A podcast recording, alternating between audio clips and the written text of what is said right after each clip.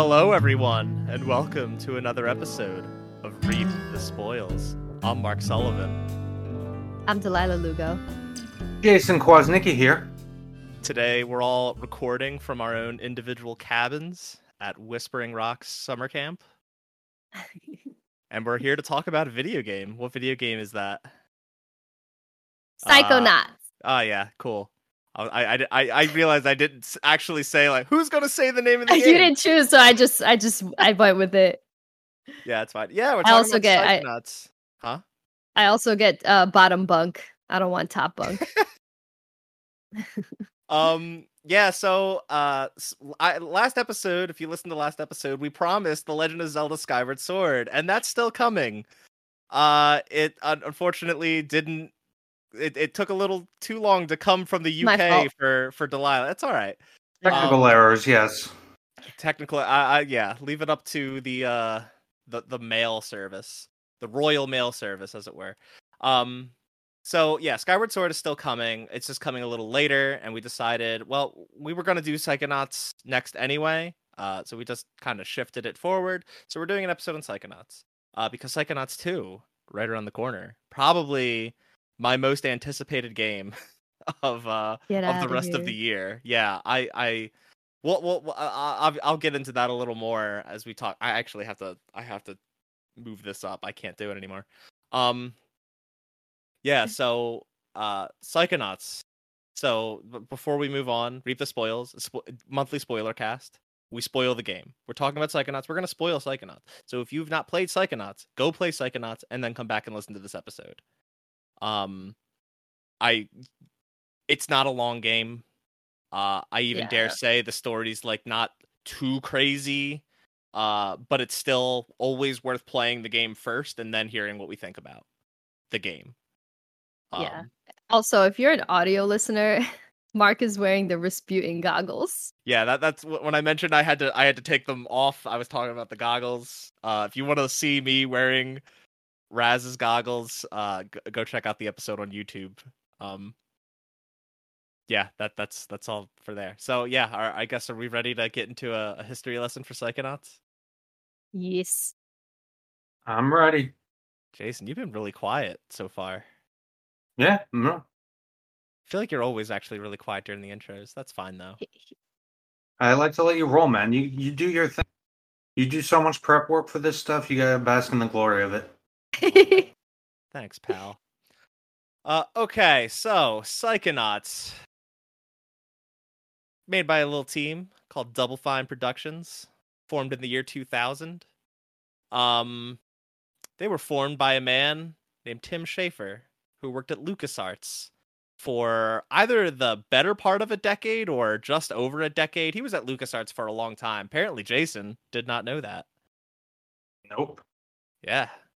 Tim Schafer is uh is is was a a, a pivotal person for for LucasArts making lots of um seminal uh point and click adventure games uh including but not limited to um Day of the Tentacle and Full Throttle, Grim Fandango.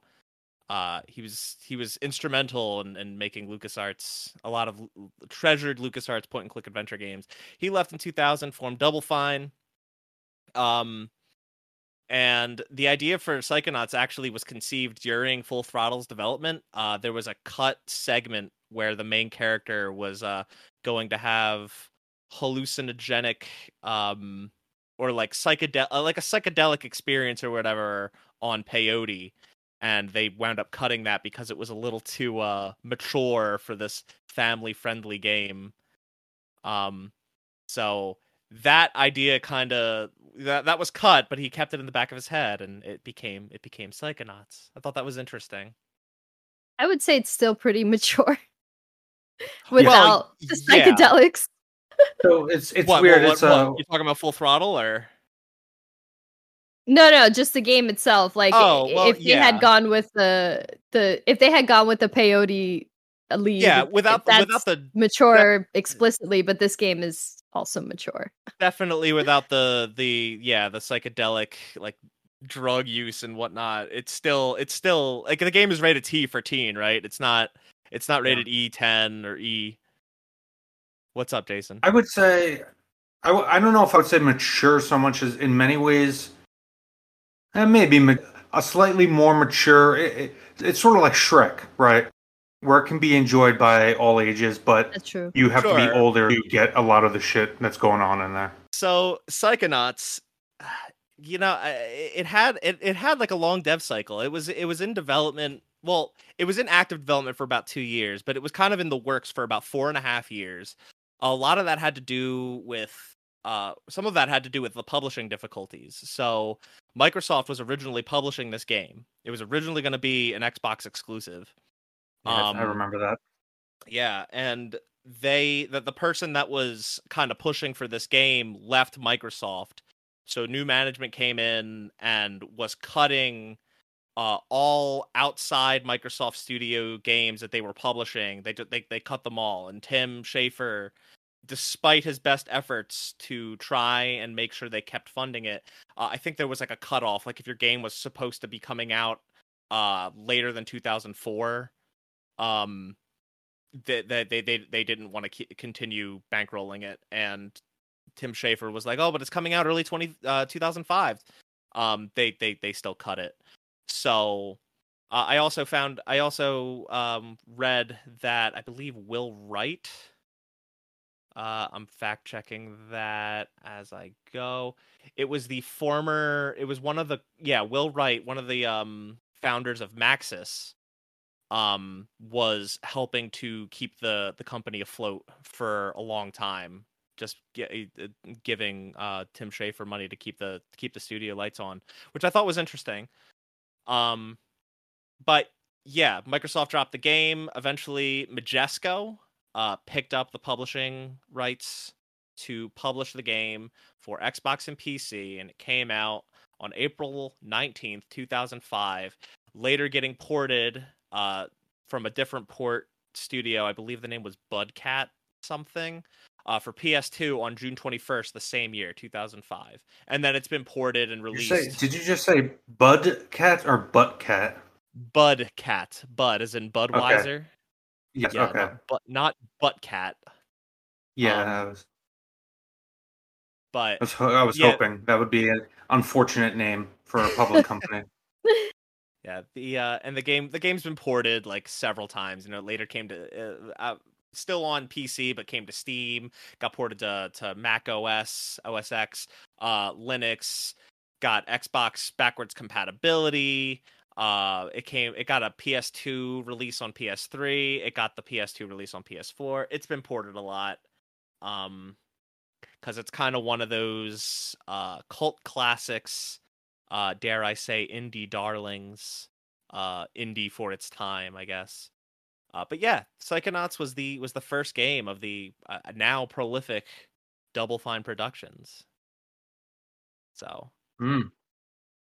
that uh that goes the history lesson the brief history lesson i want to give for psychonauts Nice. um yeah quick anecdote it, it was it- it- on on the topic of tim schafer um leaving lucasarts and and, and forming double fine i went to uh, an exhibit for video games at the franklin institute in philadelphia uh, a couple years ago and they had a small section dedicated to tim schafer including a copy of his uh his um job application for LucasArts and he basically drew Hmm. a comic of him working there. And it was just really, really charming, really, really creative. Like that's the kind of shit that people might do now and it's kind of common, but like at the time, like that was super unique. And it, it was his Yeah. Cool. application to apply to LucasArts. It- I, I thought it was super cool. Um, and you know, besides that, it had lots of concept art of his time at LucasArts, concept art of Psychonauts, which I was geeking out about. Um, so yeah, just thought that thought that was cool to bring up. What a guy. Yeah, what a guy. Yeah, Um, that that personality really does come out, not just in this game, but most of the stuff he works on. Yeah. So uh speaking of this game, we ready to uh to jump right in? Yep. Alright. Let's do it. I'm gonna I'm gonna preface this and and I really hope you guys liked this game By the way, uh, if you haven't played, again, final warning: if you haven't played the game, spoilers ahead. Pause the game, go play the game, then come back and listen. Um, yeah, I really hope you guys like this game. This is one of I, I apparently you guys didn't know this prior to us like starting to play it. This is in my top ten games of all time. I Yeah, I, I, I know. I didn't know that for Yeah. some reason. yeah, I I love this game. It is one of my favorite games of all time. I we're gonna talk about a lot of its shortcomings. I, I knew Uh, I knew that's why I knew going into this, no matter how I felt about the game, I had to be gentle with this one. I couldn't I couldn't be too hard. No, I mean you can right, like because I definitely I saw um this. Oh no no no. I, I, I will not hold back criticizing. I just got to be gentle. You gotta The- soft, the soften blow. delivery. I got to caress. Yes. Um this one this one uh critic reviewer uh reviewed the game. I'm not actually sure how long ago this review was written but i saw that he he stated that psychonauts like has to be viewed as a flawed masterpiece and i think that's a that's like the perfect way to describe this game. So a lot of people describe, and I'm kind of loath to make this comparison because I think that Death Stranding is objectively a bad game, and this one is this this is bad a bad game. But I feel very similar coming out of this game, uh, in the same way I did after we played Death Stranding, um, where I'm torn between things I loved about it, things that last night I had to stop playing at one point because I was about to smash my controller on the ground. yeah And a- as we have talked about prior to recording this, and we'll get into further, uh, letting the hours go by and thinking about it more, I think there is definitely parts of it that are on the fault of the design of the game, and there, you know, it can't be excused by external factors. But there are, to be fair, some things that it's just, you know, the game aged as well, and many 3D platformers of this haven't to, of that generation. To be fair, yeah Yeah, I agree with that. I think that there's more about this game that I like than I dislike. And I think the parts about it that I like, I really, really like. yeah Then Yeah. the parts about it that I dislike, I really, really dislike. So yeah, I agree with you 100%, Jason. Um, and yeah, I think it's a product of his time, but I, I think overall, and we'll get into gameplay. If there's a game like Mario, obvi- obviously it's Mario, but like I think of Mario 64 and how that's a really old game, and the 3D platforming still holds up till this day. So like you can definitely tell that there was a smaller team on this, and it was there wasn't as much like money going into it, so that they could like clean that up. But I really am honestly looking forward to Psychonauts 2 to see how they learned and how they like adapt more modern 3D platforming uh, to this game because it has a lot, a lot of charm to it. J- jason looks like he's ready to talk shit on Mario no, 64. it's just it's funny. It's yeah, it's funny she brought up Mario sixty four because I was actually thinking um, about Mario sixty four a lot when I was thinking about things that age versus things that are just bad in and of their time. And I think some aspects of Mario 64 hold up, but we'll we'll get into it later Well, on. it's, yeah. it's, it's yeah, it's funny. It's funny that that game is brought up. Like Katie, my my significant other, uh, tried playing that game when we picked up 3D All Stars, and she didn't play for more than 10 minutes because she couldn't stand it. She couldn't stand wow. how It's- how it played, and and like I'm finding that there is more of a divide between people that think that game is aged perfectly and people that think that that game is unplayable that's like becoming more and more prevalent and i wasn't aware until 3d all stars came out and i guess it got back Yeah. into more people's hands that people are like wow i don't want to play this game want to play sunshine want to play galaxy don't want to play 64 which is There's a very specific reason. There's a very, and again, we'll get back, we'll get into it further. There's a very specific reason um, that is just a, a product of its time. Actually, Delilah's probably very aware of this because she's into the Soulsborne games, and this was a prominent issue that came up with Dark Souls 2 and why it's a black sheep and why so many people hate it. Uh, that has to do with octodirectional controls, lack of three 360 movement, but we'll get into that later. Yeah. Yeah, but uh i, I get let, let's open up with the thing that everyone's that that everyone's here to listen to the spoilers uh let's talk about i guess let's talk about the ending so uh, or i guess the ending the ending sequence so we find out like pretty much halfway through the game um that oleander's the one that's like behind the kidnapping of children uh, of the kids at the camp and taking out their brains and at the end of the game we kind of find out why. And it's uh, it's not like it's like a pretty cartoonish reason right? Like he's a bad guy because of all of his no no pun intended all of his shortcomings throughout his life. And there's some pretty uh interesting foreshadowings of that through the game. Um like in basic braining the very first level you do in the game you come across a memory vault and he openly tells you like go ahead and open that i have nothing to hide and you open it and it's Oleander's pride and it's him like going through all these military campaigns and and being a successful man in the military. And then if you go back to that world with the cobweb duster, there's a there's a vault that's hidden behind one of those mental cobwebs. And once you take out that cobweb and you open that vault, you find out he he he was never in the military. He got mm-hmm. kicked out of every place he went to because he was short and, uh, and chubby. Mm-hmm and like he the, the memories that he pushed on you to view claiming he had nothing to hide they they were completely falsified and you find out that he's lived this miserable life and it's kind of just led him to be to to want to seek world domination it, it, yeah. again it's really cartoony but i think the motivations there are really good um well, it's common, yeah it's a common theme throughout the entire game is that pretty much everybody has a backstory that you're digging up as you go through their prescri- perspective levels. So by the time you get to that, it's kind of no surprise that Oleander, there's more to Oleander than yeah. the big villain. You know that there's going to be some quote unquote demon that you're going to have to massage out in the, we'll, for we'll, the final level we'll obviously talk more about it when we start talking about our favorite our, our, our uh, the levels and our favorite ones and whatnot but like a lot of a lot of a person's psyche is really reflected in the level design. Mia is very uh, stuck in the 70s and her her mind is a groovy dance party but she's a teacher so it's also a training course.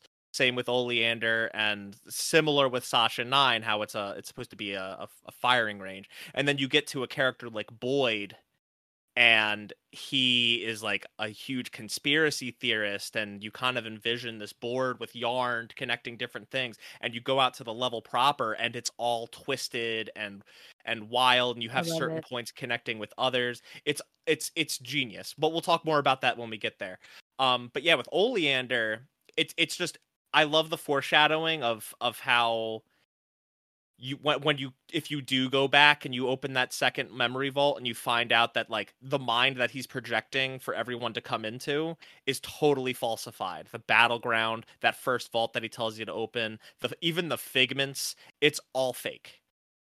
Um yeah. he he made it entirely and the only the only true part of that level uh is the very end where you find the hallway with the the blueprint behind the curtains and it's for the the psychic death tank. Um i i just think that's so cool. It's pretty gonna... cool that he's one of the few uh minds that we that seem to have control over itself whereas the yeah. others like it seemed like their minds were kind of all over the place and you were just kind of like peeking into it. I would say the instructors are the same way too um, I mean, yeah, yeah, one of the few, and and and uh, the instructors, the three teachers that you do go into the minds of, they're they are the most well constructed. Um, yeah, they have their they have their shit ostensibly together, except for mm, arguably Sasha's. But it's it's but also you could argue that that that, that it's entirely intentional. It's it's still a training ground, so the chaos of it is meant to be controlled chaos. I think that yeah. might even be something he says. Um, also, anyway. speaking of the foreshadowing that you mentioned, I was wondering, it was one of the earlier levels where I was just like punching a piece of steak and I was like, why am I why is there steak here? Yeah. Like what is happening? And then you find you don't find out till the end of the game that like Oleander's dad was a oh, butcher. yeah, I didn't yeah. I, I did not piece that together. That's a good catch. Yeah there's a few things that I actually had to read up on and kind of understand because, like, with, with things regarding Dr. Loboto and the brain tumbler experiment, I was kind of confused. That's like, well, wait called. a second. Yeah. And I was like, well, wait a second. Like, we're if we're in Raz's mind, there shouldn't be meat here. And then I, in reading, I found out that the brain tumbler was actually kind of it, like it's not perfect, and it was kind of forming psychic links with Oleander's mind. Uh, as well, which is why Loboto was there, which is why Raz saw uh, Loboto taking out the children's brains. It was he he was forming that link with Oleander because oh yeah, this was another this was the main reason. If you're out exploring the camp and you get close to one of the loudspeakers, you hear Oleander is sleeping. Yeah. Throughout the throughout the entire day during the daytime when you're in the camp, that's how that psychic link gets formed. That's right. Mhm. Um, Mhm. Is he's sleeping, so his mind is left to wander, and the brain tumbler experiment is picking that up and kind of merging Raz and Oleander's minds, like even before they merge for the meat circus at the end. Mhm. Um, I'm gonna say this a lot, but so cool. Uh, Yeah, there's Yes, a lot again- of. Go Sorry, on, go on. No, no, no. I was on. just gonna say there's a lot of conversations that are completely optional to stumble upon that if you kind of just Yeah. rush through the game you don't appreciate. And I feel like I like paid attention to a lot of them, including one of the characters rambling for like 20 minutes. Uh, that was very worth listening to. I forgot what his name is. uh, Um, is it the guy with the that has like the nasally droning voice? yeah, he was like, "Oh, I, thi- went think to that's the Vernon. I, yeah, that sounds Vernon, about yeah. right. He was rambling about like literally nothing for 20 minutes, but I was like, oh my God, like I gotta listen to this. And I listened to all of it until he looped back and told the story all over again to the girls. Um, but anyway, yeah, there's you learn a lot more about the characters by listening to the conver- optional conversations by exploring the camp. And I wish I would have done more of that to get more of, of an idea of what who these characters are. But I did I did get get some of it and it, it's really good. I I just Yeah. wish I would have spent more time. well and it's also it's it's especially tricky because you'll some of those will pop up and they're totally missable but they'll pop up in between levels. So like after you finish uh um the first brain tumbler experiment you can go out into the camp. Like during that whole section like you're in you're in sasha's lab and you can do the brain tumbler experiment then you do his level then you do the brain tumbler experiment again. And in between each of those steps you can go back out into the camp and you can find new scenes with the campers that yeah. like you that are otherwise completely missable and just get like these these cute little backstories between the campers you know who's in a relationship uh who's beating up and bullying who uh what these what these kids did yesterday that God, like what was the name? What was the name of the kid who kills all the squirrels? Or I think it was Dogen. squirrels. Dogen Yeah, the, the first one that loses his brain. Whoever voice acted that kid, oh man, it was so I on. love Dogen. So yeah, that was like the fun. All- that was probably some of the funniest stuff in the game. Was just his scenes because of the voice actor. The voice acting was so like it was. I don't want to say deadpan, but like he maintained that tone, like yeah so that it, it just it was it Yeah. almost kind of like Patrick in in, Spo- in like a SpongeBob episode. Yeah. where he's just so. Even though the character isn't necessarily stupid, because the voice just remains constant and there's no like reaction, it's like it's just like whatever, stupidly responding and almost ignorant of what's going on around them. Yeah, and I love that the blonde the blonde little girl that has a cr- that has a crush on Nil who's like totally just peering at girls all the time. She like is telling him all her problems and he's just there like uh Yeah, he's the one that's the, the guy the guy that's always standing by the girl's window. Like yeah, yeah. yeah. 'cause he's into the ladies yeah yeah. Um but anyway, okay we're we're jumping around um Yeah. what were we what were we talking about we're talking about oleander um so you you how did how did you guys feel about the how did you guys feel about the the only like besides the camp i would say that this is the only actual level i wouldn't even call the camp a level because it's more like a hub that you can explore but the Right. asylum at the end is kind of like the only real world level because it's it actually has like obstacles that you need tr- to traverse in order to move forward. The camp you just kind of run around. There's not really anything to overcome. The asylum is something to overcome. How did you guys feel about climbing the asylum? Uh it was f- it was fine until some platform stuff that Yeah. like I had to like stand on this ledge Uh, on the on the side to Yeah. like jump up to a higher point. I, I couldn't figure that out for the longest time. So I spent more time in this game honestly figuring out what to do than actually doing and that And really think- annoyed me. I think that is like more old school. Like I, I, I always hearken like Metal Gear Solid to being the same way, and and Silent Hill. Those games, the length is all The length for the first playthrough is always going to be like the longest one, right? Because it's it's the playthrough where the, the length is kind of um the length is kind of indicative of how long it takes you to figure things out, right? And any playthrough you go back to in the end or later, eh, you're gonna you're gonna do it in a fraction of the time because you know what to do, you know where to go, you know what you know what has to be done, Yeah. where it has to be done. So, um, yeah, I I I agree. Um, I, I was even surprised at how much I like you're like in sections of the climbing the asylum. I I I was like I there's no clear path on how to move forward. I'd get on like a ledge and I'm like, where the fuck do I jump to now? I don't actually know. Yeah.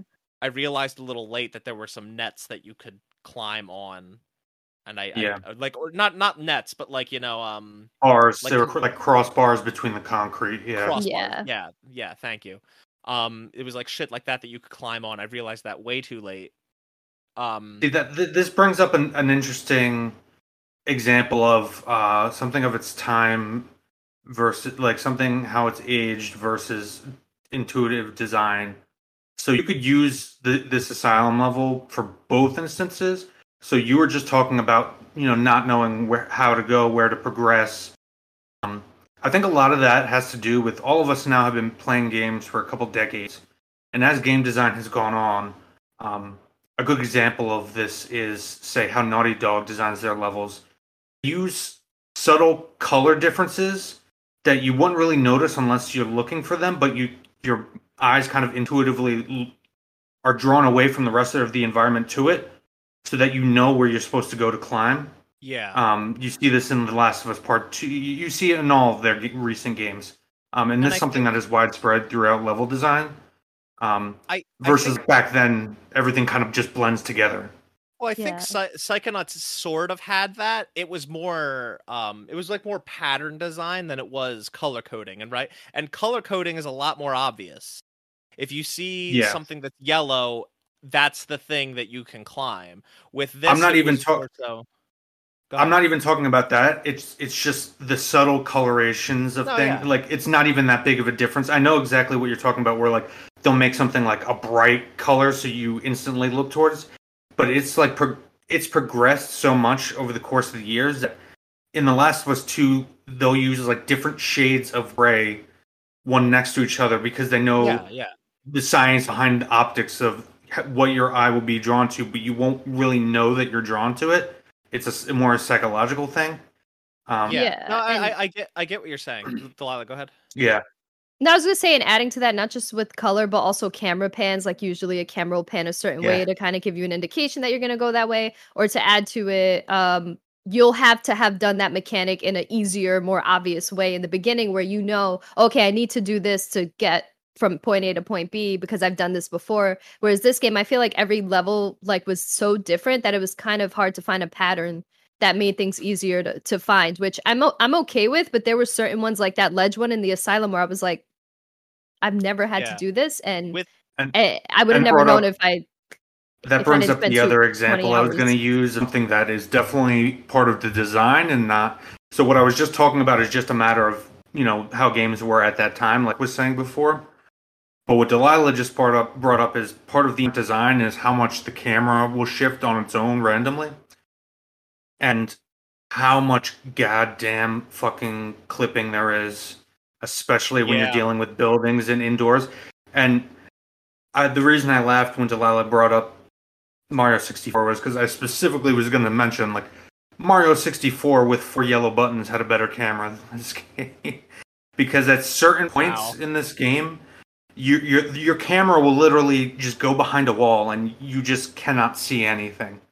Your your Yeah, entire that field of view will become a wall. especially apparent in the luchador Mhm. level Mhm. um Mhm. where like there were certain like as you were avoiding the bull in a hallway if you went in a certain like like section it would just pan all the way out to like this gate and you couldn't see where you were going Yeah. so yeah once again like just a product of its time but also like you can tell not that many people like worked on this game so like i'm not trying to like shit on this game but Yeah, they were also it- it's- trying to make it cinematic. It, like it, Well, and I, it was they were trying to do something that wasn't that common at the time.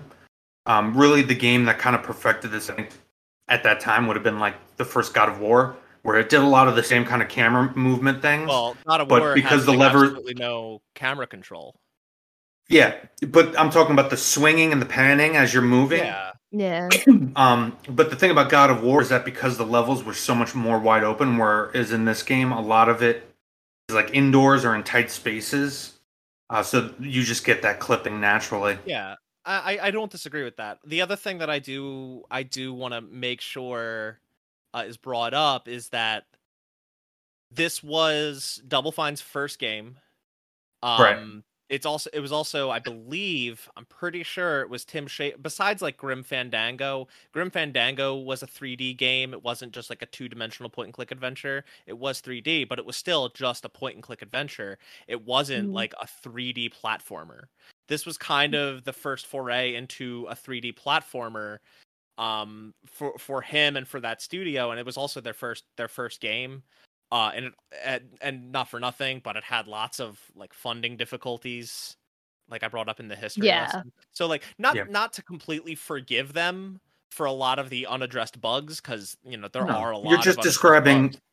You're just putting out Yeah. the descriptive reason for like why it is. You're just it's like Right. that's you have to understand. Yeah. Yeah. Right. Um, but I don't disagree with any of that. There's actually um in an uh, Easter egg time uh in Lungfishopolis.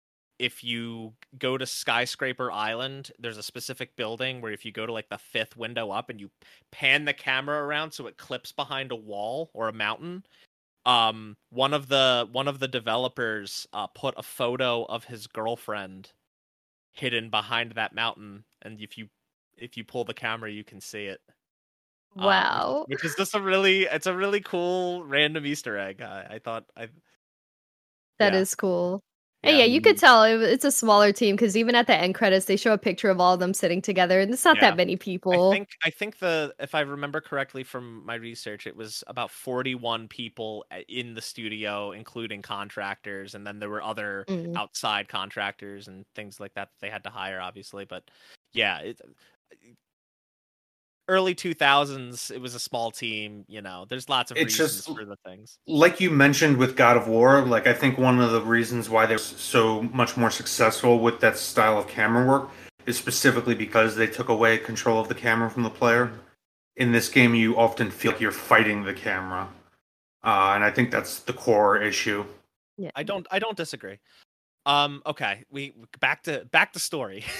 Yeah, keep getting yeah drawn. yeah, climbing the asylum. But yeah, by the way, my my all that stuff aside, my least favorite part of the climbing the asylum were those damn uh rats. Oh God, yeah. They were like the I- worst part. And they never stop spawning. no, And and this is something that annoyed me too because I at first I was shooting them, but they still explode and they do so much damage and they confuse you and whatnot. And then I had I saw online later that you can just burn them and they don't explode. oh yeah. And yeah, I'm like, I'm like, how does that intuitively make sense? Well, and I I think mean, it- it's oh, go on. what you mean from the concept of how does lighting them on fire make them not explode? Yeah, That, okay. I mean, like, I guess, yeah. I do feel like there's like a lot of experimentation to be had with like the the psi- the psi powers that you get. That's Um, the part I liked about it. Yeah. But, like, I, I like that, but I simultaneously, at some points, it frustrated me. Just because like the game just like, didn't- things didn't work. Yeah, well, I mean, I, I never felt it was uh, uh, that. I never felt that way. I felt like if you if you did try, like it did work. Um, it just in the right scenarios. But the I think the bigger problem is the game never really forces you to like think differently about how you tackle. Like the enemy variety isn't isn't quite there. You know, most of the enemies you Mhm. fight level per level are sensors, and they all pretty much function the same way. Um, Mhm. the uh, Waterloo level had like an interesting enemy with like those port those walking cannons where you Yeah. could attack them and then you could use pyrokinesis to completely blow them up and stop them. Uh, which I, I think is one of, if not the most creative general enemies in the game. Um, I think that like, whole level enough- was the best use of the powers. Yeah, Yeah. like I, that, I, I thought, yeah. yeah. But we'll get we'll get into the levels later. Yeah. Yeah, switching between like pyrokinesis, telekinesis, uh, levitation. th- Like there was lots of uh power switching in that level. But okay, getting to the top of the tower, um, you trick uh, you you you you you wind up tricking um, Doctor Loboto. Good lord, uh, you wind up tricking him with and you saving Mr. Pokeylope, which by the way, if you take if once you get Mr. Pokeylope the turtle, if you go back to the camp, you can interact with every single ki- child as long as you've gotten all the kids' brains back. You can interact Mhm. with each one, and they have something unique to say about Mr. Pokeylope if you if you show the, him to them. Don't worry about Yeah. a damn thing. Yeah, that's one of the. So many so many missable things in the game, and yeah, how did you guys how did you guys like Mr. Pokeylope? Yo, he's so funny. Yeah. Uh, did you you one hundred percent that. this game at all, Mark? Uh, back in the day, I didn't. I didn't do it this Okay. time. I I came close, but I didn't. I'm I'm I might dabble a little more. I think I'm like Psy rank ninety seven or ninety eight. Okay, 'cause there was, like, this- close. because I didn't plan to 100% it because I was so annoyed by it, but um, and there were no achievements attached to it, so I didn't get any reward for my work. Uh, but there was this secret ending. I don't want to say it if you Yeah. haven't done No, it, but seen I did look it up. Yeah, oh, okay, it. okay. Wait, wait, it's I didn't Mr. even know that. I'm gonna get spoiled on my own spoiler cast. What is this? Yo, you're not gonna go ahead and get all the figments. No, figments I'm not. and Yes, yeah, you guys can talk about it. I don't care. Some of some of the figments are a pain in the. I actually I haven't watched it recently.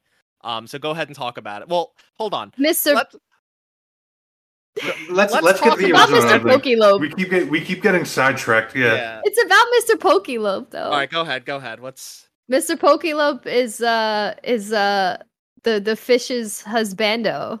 Oh yeah. Um, that was- yeah. Oh, Yeah, what's her name? Linda. Linda. Yes. Linda. Yeah. Yeah.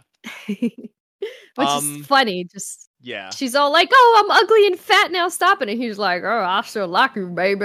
it's, like, it's just like he's the best. yeah. The voice Yeah. acting was spot on. My when I was playing it last night, my fiance came in the door from work and she's like, "Oh wow!" I, I- she she was like instantly drawn to. She doesn't play video games or anything, but like, Yeah. She thought I was like watching a movie, like a anime, like. Shrek or something. Yeah, the voice acting was spot on. Amazing. Um. All right. So yeah, you rescue Mr. Pokeylope. Um, I can't stand Sheegor, but like Neither can she's- I. she's hardly in the game for very long, which I guess is a good thing. Um, I don't really like her though. But you rescue. I I, I feel like she's pretty unremarkable. We can just honestly keep going. Um, you rescue Mr. Pokeylope. You rescue Sasha and Mia and Lily, and Oleander shows up, and they think they've taken care or taken him out. Oh, and, and Cruller, Ford Cruller has like the I I love that he can't leave his underground base because his mind would be so scrambled without the Psitanium. So he just straps some to his back and then flies out. I thought that was so Yeah. badass. Um that was funny. yeah, I, I really, really like Ford Cruller. Um Same. But they think they think that they've taken out Oleander and his brain gets into one of the brain tanks. How'd you guys feel about that brain tank fight? I thought it was cool the way it utilized made you utilize the powers and Mhm. again, like whenever a a running theme, at least for me throughout this, will be whenever the game de-emphasized platforming and focused on puzzle solving and switching between your powers was when I thought it really, really shined. And I um, thought- in terms yeah, of gameplay. I thought that boss fight probably did it the best of all the others. I can't think of Yeah. another one that like you had to like switch between the I'm you know pyrokinesis and not, Before we I mean- move on, though, because you, you skipped over this point of how the tower explodes and you get to the tank fight. Oh yeah, and- Boyd. This Tim Schafer, the writing for this is so on point. How everything comes together and interweaves, like Yeah. because each of the asylum mates like contributes in a different funny way to Yeah. the ultimate explosion of the tower.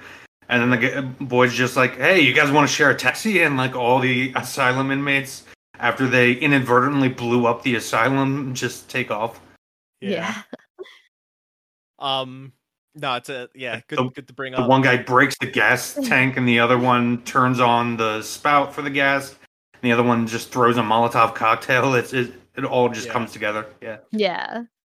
Um yes, I I, I think and I, going back to the boss fights, not not even so much switching powers, but just like using them in creative ways. I think all the bosses do that really well, except for like the first boss, which I know we'll talk about because Delilah had a lot of frustration Oh yeah. with that boss. And and you know, it's the first boss. You only have the one power at the time. Like it kind of makes Mhm. sense that that one's not going to be too creative. But I think all the other ones uh, are, and and we'll talk about those. Some of them even uh, uh, being like they're they're almost like um Zelda bosses, in that you get like an item during a dungeon, and then you have to Yeah. use that item on the boss.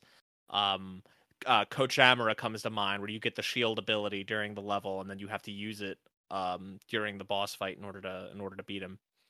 Um, but anyway, yeah, beating the beating the tank, Raz accidentally winds up getting his brain removed uh, by sneezing it out. And how did I, I, I did you guys um how did you guys like the the brainless the instantaneous like brainless reaction once you lose your brain the first thing you want to go find is tv TV. Yeah. guys- do you guys get a kick out of that yeah, that's I mean, you know. Back to that brilliant writing um but I'm glad it wasn't a video game. the um the only way the, the only the only way to get out of that situation what do you what do you do you just toss your brain into the brain tank with oleander and you create you fully create that psychic link because what what are the two brains gonna do other than other than do that and Again, another other interesting use of your abilities because you have to levitate yourself. did you use levitate Yeah, I levitate to throw myself. No, or not levitate. I'm sorry. Um, okay uh, telekinesis. Sorry. i was gonna i was gonna say did is can you use By- by levitation? By levitate myself, I, I meant. Uh, no I, I, I, yeah I didn't. I didn't mean like. Yeah, yeah. You know what I meant. got it well uh, i i well I, that- Imagine that- you could just Levitate. Roll your Levitate, brain. Is, just, your like- that, that brain is rolling That's on the what I ball. was like, I was about to be like, wait, you can do that? Because I thought you had to use telekinesis. Holy shit! This now I'm curious the if you can. Yeah, let's Yeah. go replay the game again, guys. Let's go find out. Um, I'm good. so yeah, um, the meat circus. It's a meld. You you come to find out that uh, Oleander's childhood. He was he was this like plucky little kid. And he loved bunnies, and he had this pasture with a bunch of rabbits. And his dad was a butcher that hated cute things and just murdered rabbits in front of him. And Raz Yeah. past in the circus, the thing that he ran away from to become a psychonaut.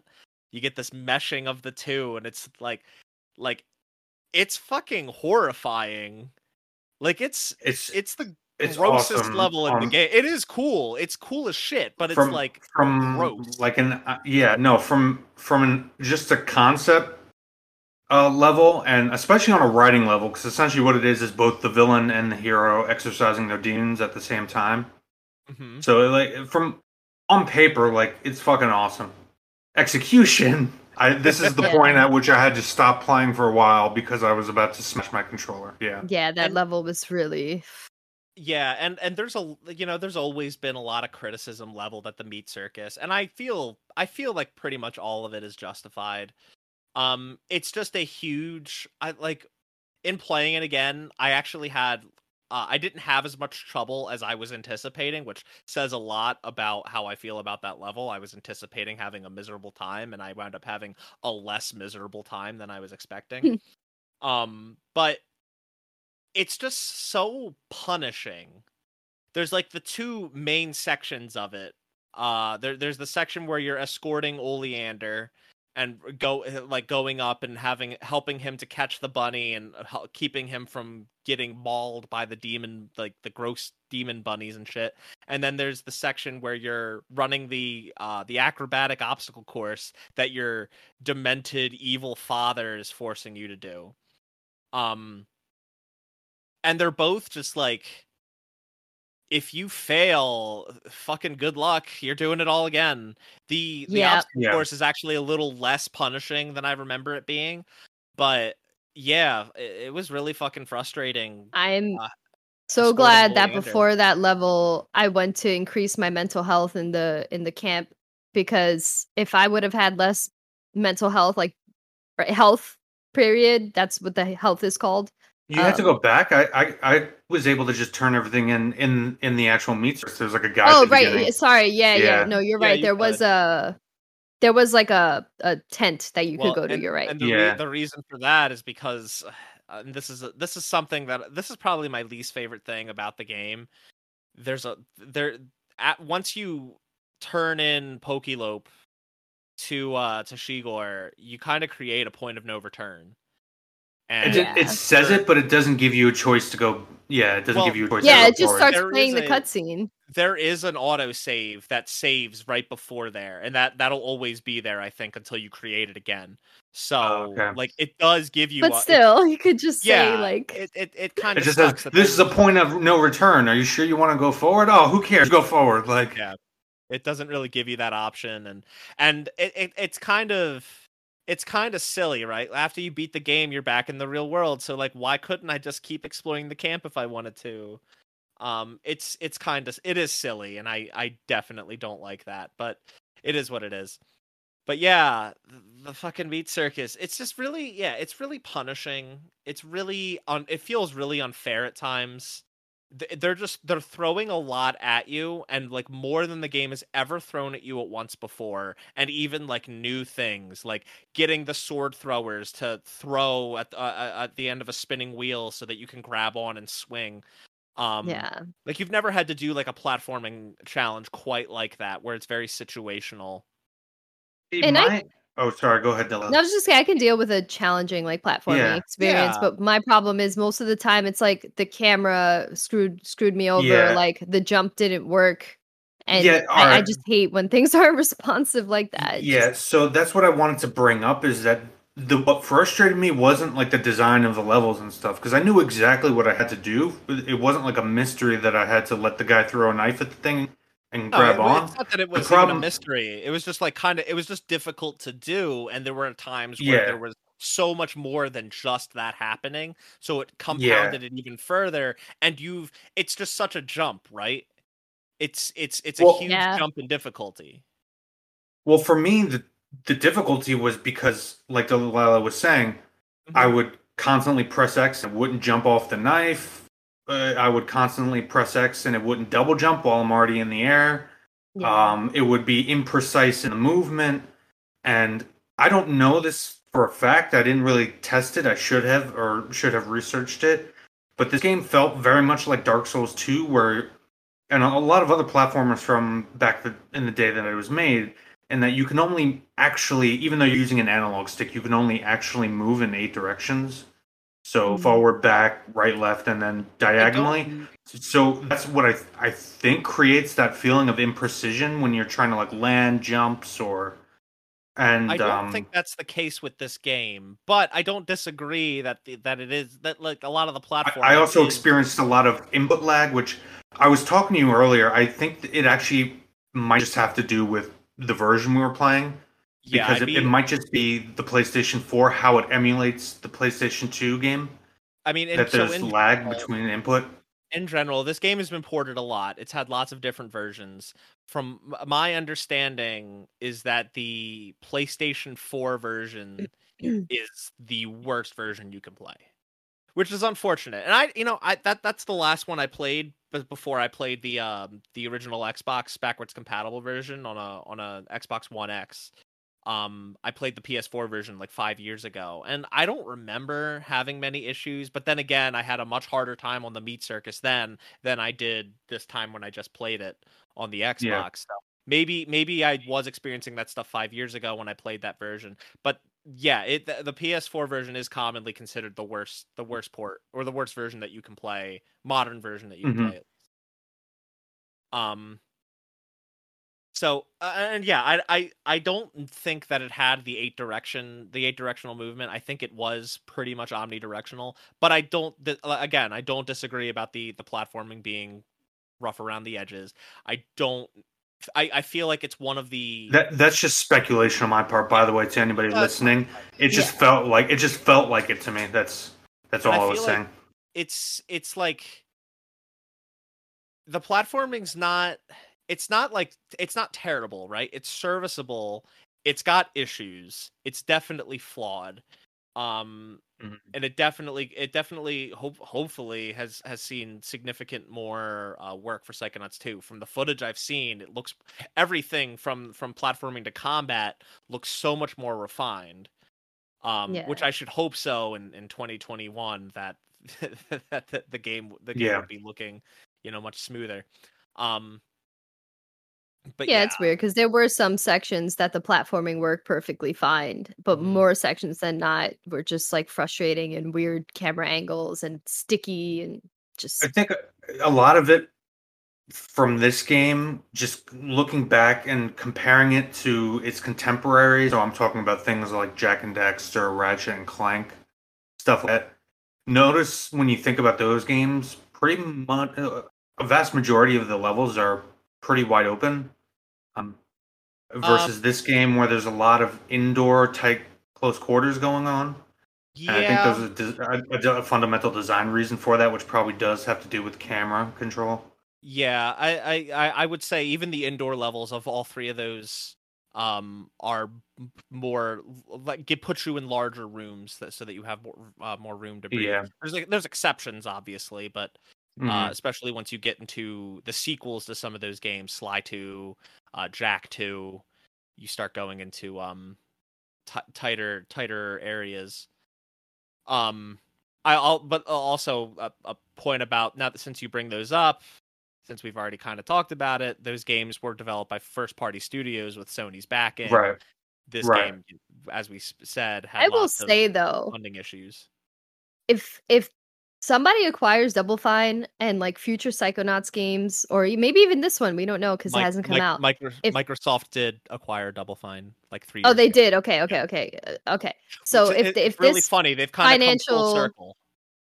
Yeah, yeah, if this financial assistance like helps have that level of smoothness that we're looking for in the platforming and the gameplay, it will definitely be one of the best 3D platformers because of the creativity and the voicing and the and and the concept that goes into this game. It's definitely more um sophisticated in my opinion than like like you know Mario games or even Ratchet and Clank like which felt I like a Pixar movie. New new Ratchet and Clank games do feel like a Pixar. If you if you Yeah. want like really good Old Ratchet school and Clank, Ratchet and Clank, original yeah. trilogy.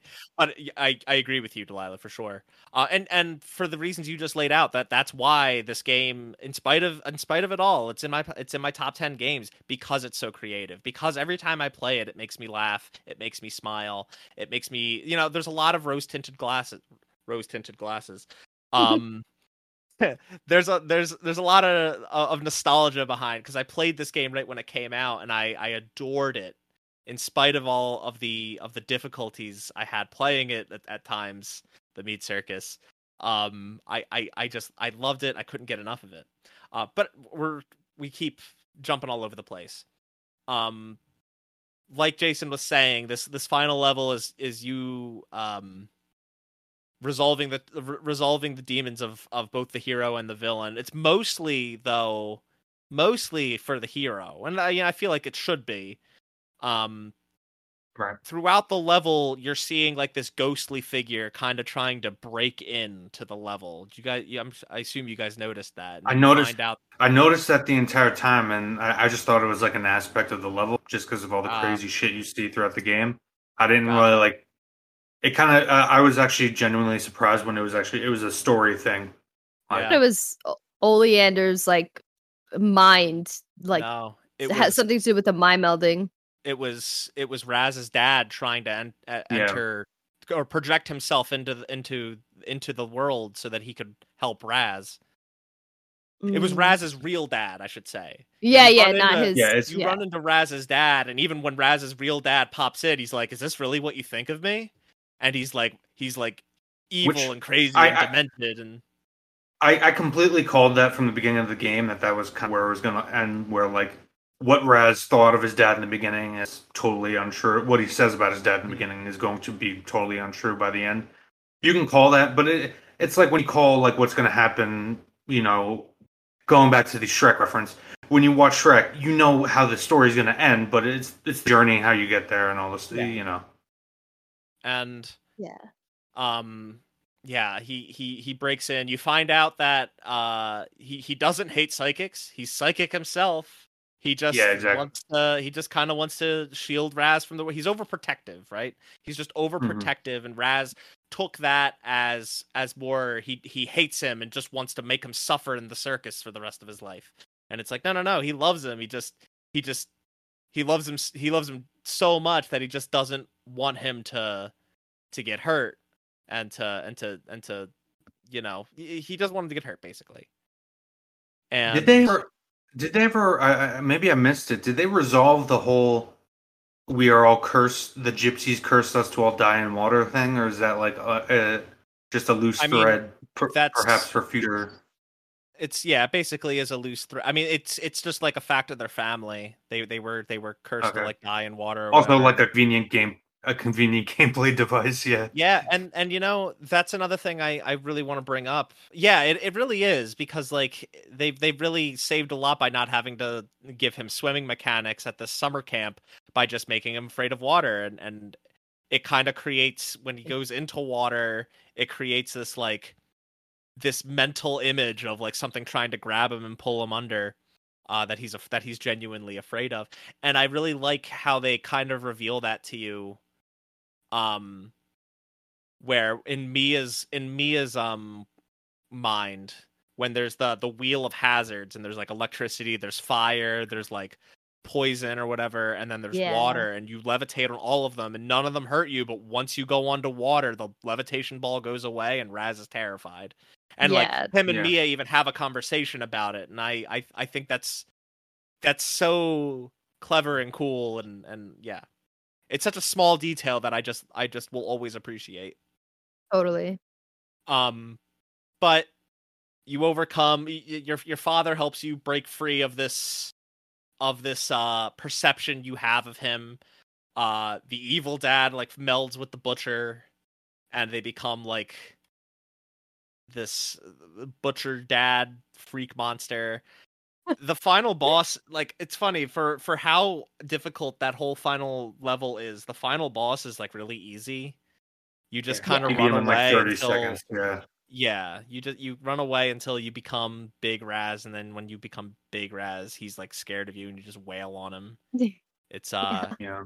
it's like it's epic, but it's also in a lot of ways disappointing considering how clever all the other boss fights are.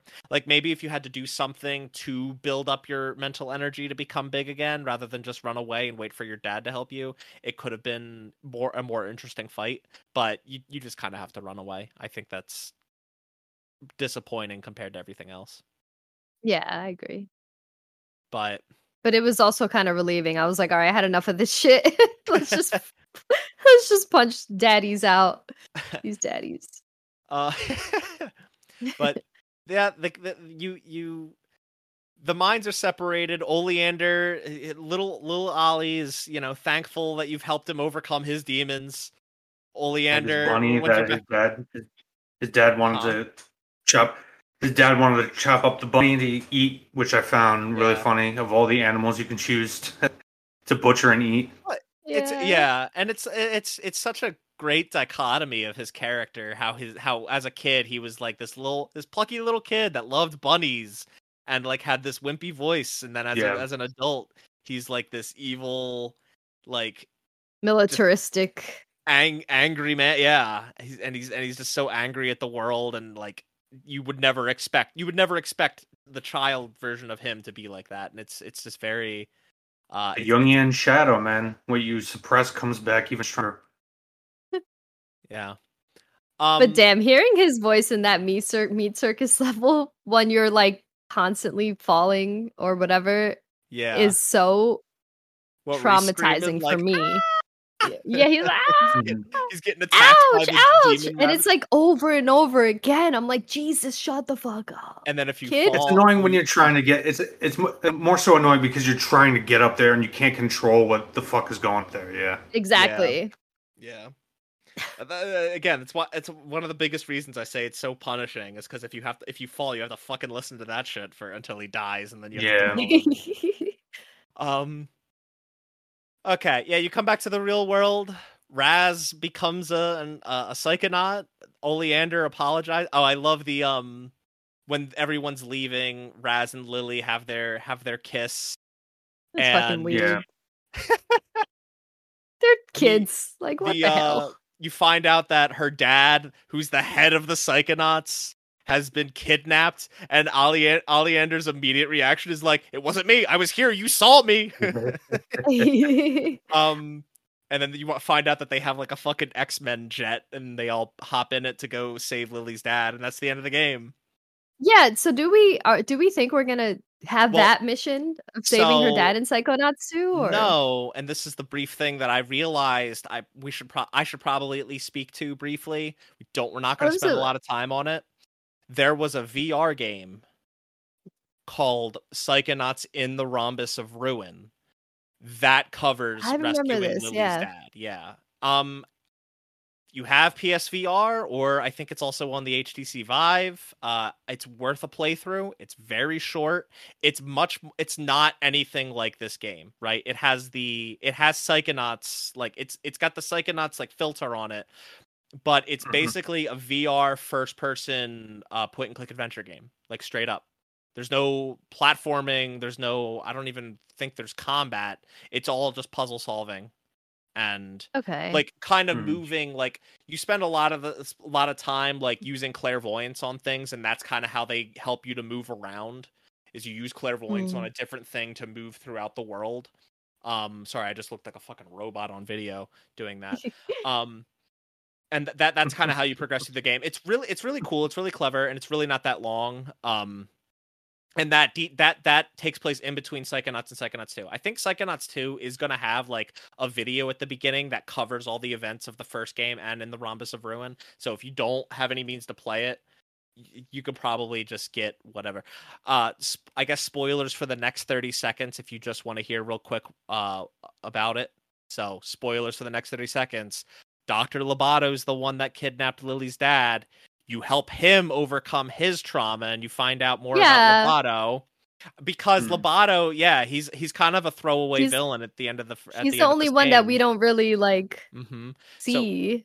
His past is is kind of explored in the game. He overcomes That's you cool. help him overcome his demons and you leave rescuing Lily's dad. Lily's dad, dad finds out that Raz and Lily are dating and uh, Loboto is stowed away. He he stows away on the jet as they leave. That's in the Rhombus of Ruin in 30 seconds. Okay, Um, Thanks. So yeah, it'll be covered at the beginning of Psychonauts 2 if you care enough. Um, but it, it is worth it, it is worth a playthrough. It's it's really cool.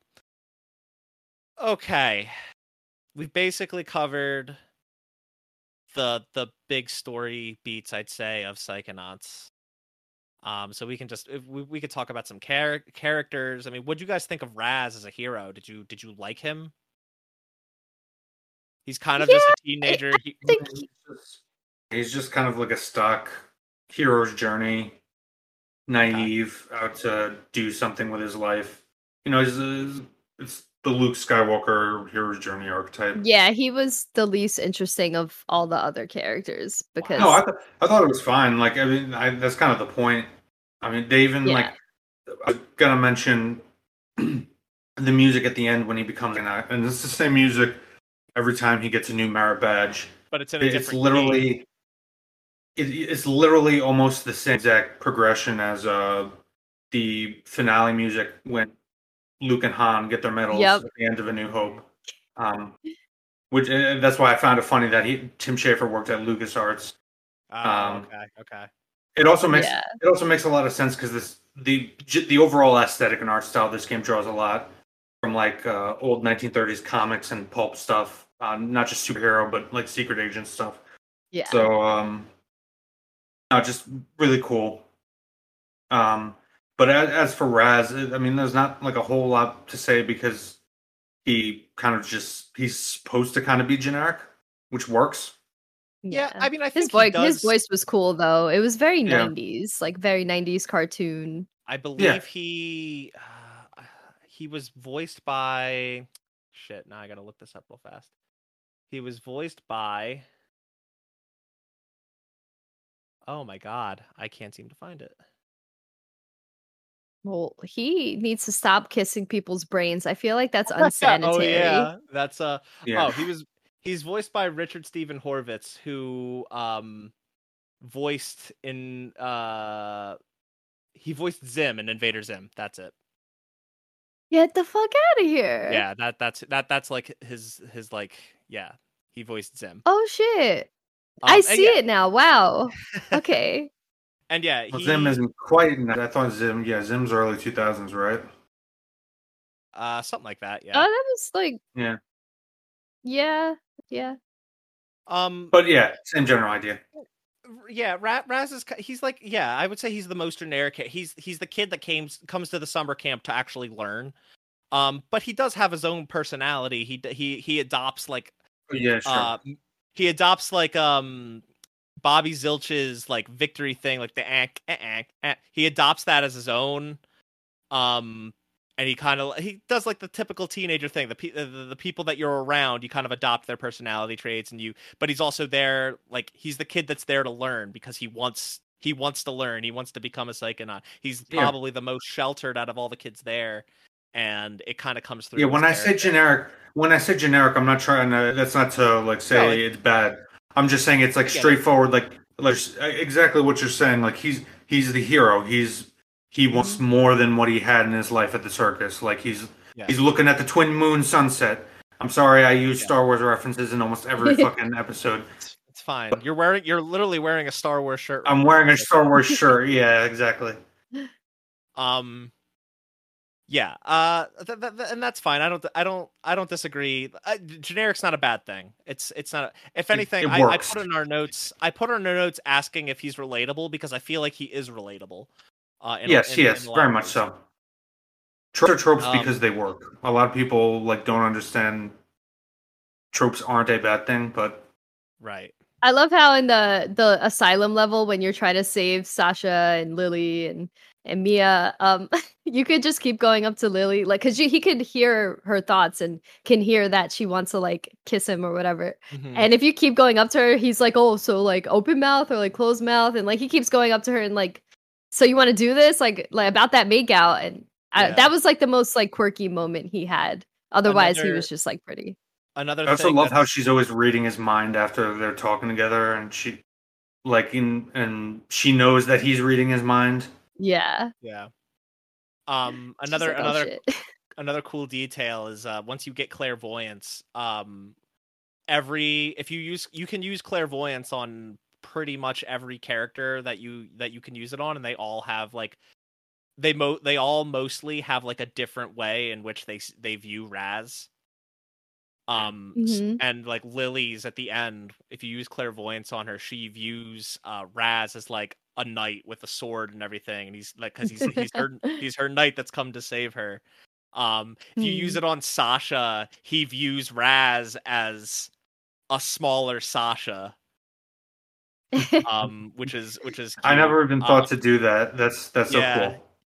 and uh, like if you use it on Fred, Fred Bonaparte, like he view he like sees Raz as like uh, like like a Napoleon like type character. Um, if you use if it you on use it uh, on Lu- the little girl in the uh in the milkman conspiracy level she sees him as the milkman right or remember because think I, every time i looked at her i saw the milkman I it might have been the milkman or it might have been one of the spy. I think it was one of the spies. She views him as one of the spies. Okay. Um, if you use it on like if you use it on Gloria, like she just sees him as like a an autograph, like a note with a pen, as if she's about to give an autograph. Mm. or a picture with a pen, like something like that. Like it's it's cool if you, you you there's so much little details that you can find uh just by creative use of powers and just like taking out random items and interacting um with characters while holding them and stuff. It's it's really cool. Um what was your guys' like before we get into levels, what was your guys' like favorite character uh favorite character, I guess, really overall Director Ford. For Yeah. color, it's it's kind of not hard not to choose him especially because he has all these like alternate egos Yeah. How many times did you guys? How many times did you guys use bacon? Uh, very rarely. towards the Uh, end like more often yeah Okay. I actually, yeah, I had to use it a couple times. Um, you know here's the thing right Yeah. I wish I would have known about bacon earlier, or like that they told me more about bacon because there were times where I was stuck and all I had to do was eat bacon, and he would tell me what to do. And I was like, "Oh, I was stuck all this time, like in the theater. All I had to do was talk to homeboy up there, like." Yeah. And and he he was like, "Why don't you go talk to that fat guy up on the thing?" And I was like, "Oh, for real?" Yeah. Or like he would tell you, like he would tell you how to fight different enemies and stuff like that if you like didn't know how to Yeah, and like what the- ability Yeah, I, to use. com- I completely forgot it was a thing. That's why it's not like I, I oh I didn't use it because I didn't need it. I just completely forgot it was there. But I remember at one point accidentally using it, and like he pokes out a ear, and I'm "Mm, I know bacon, like, and I was just like, this character's fucking awesome. Yeah. Yeah. He's uh yeah he's great and yeah the, the, like the multiple personalities it's because his mind is all scrambled when he's away from the Psitanium so he goes out into a certain area and he thinks he's someone else and it's from yeah it, it all goes back to that writing it's it's just so so good um I kind of want to Oh, speak before we, before we leave Ford. I just want to mention one of the things that really endeared me to him was the cart that you use as fast travel, and Oh, yeah. the cart Yeah. assumes you're Ford, and th- some of the things it says like, "Are you gonna get me a burger this time?" Yeah. It's like, ve- very implying some very uh, uh, mature things. let's Yeah. let's let's go to Ford's I mean my sanctuary yes noble psycho master Yeah, Yep. yeah. um What's uh I uh, I want to talk about Sasha and Mia a little bit because in their minds there's Mhm. some there's some details you can find like Sasha's memory vaults. You find out that his uh his mother His died mother died. Yeah. when he was very young and it left his father and his fa- his father was a uh, was a shoe cobbler. Um that's why that's why when you said he was obsessed with shoes I was like wait what?" Yeah. and then I remembered there's the side with the shoes and I'm like oh that's cuz his dad was a cobbler so Yeah, shoes were a big part of his life growing up.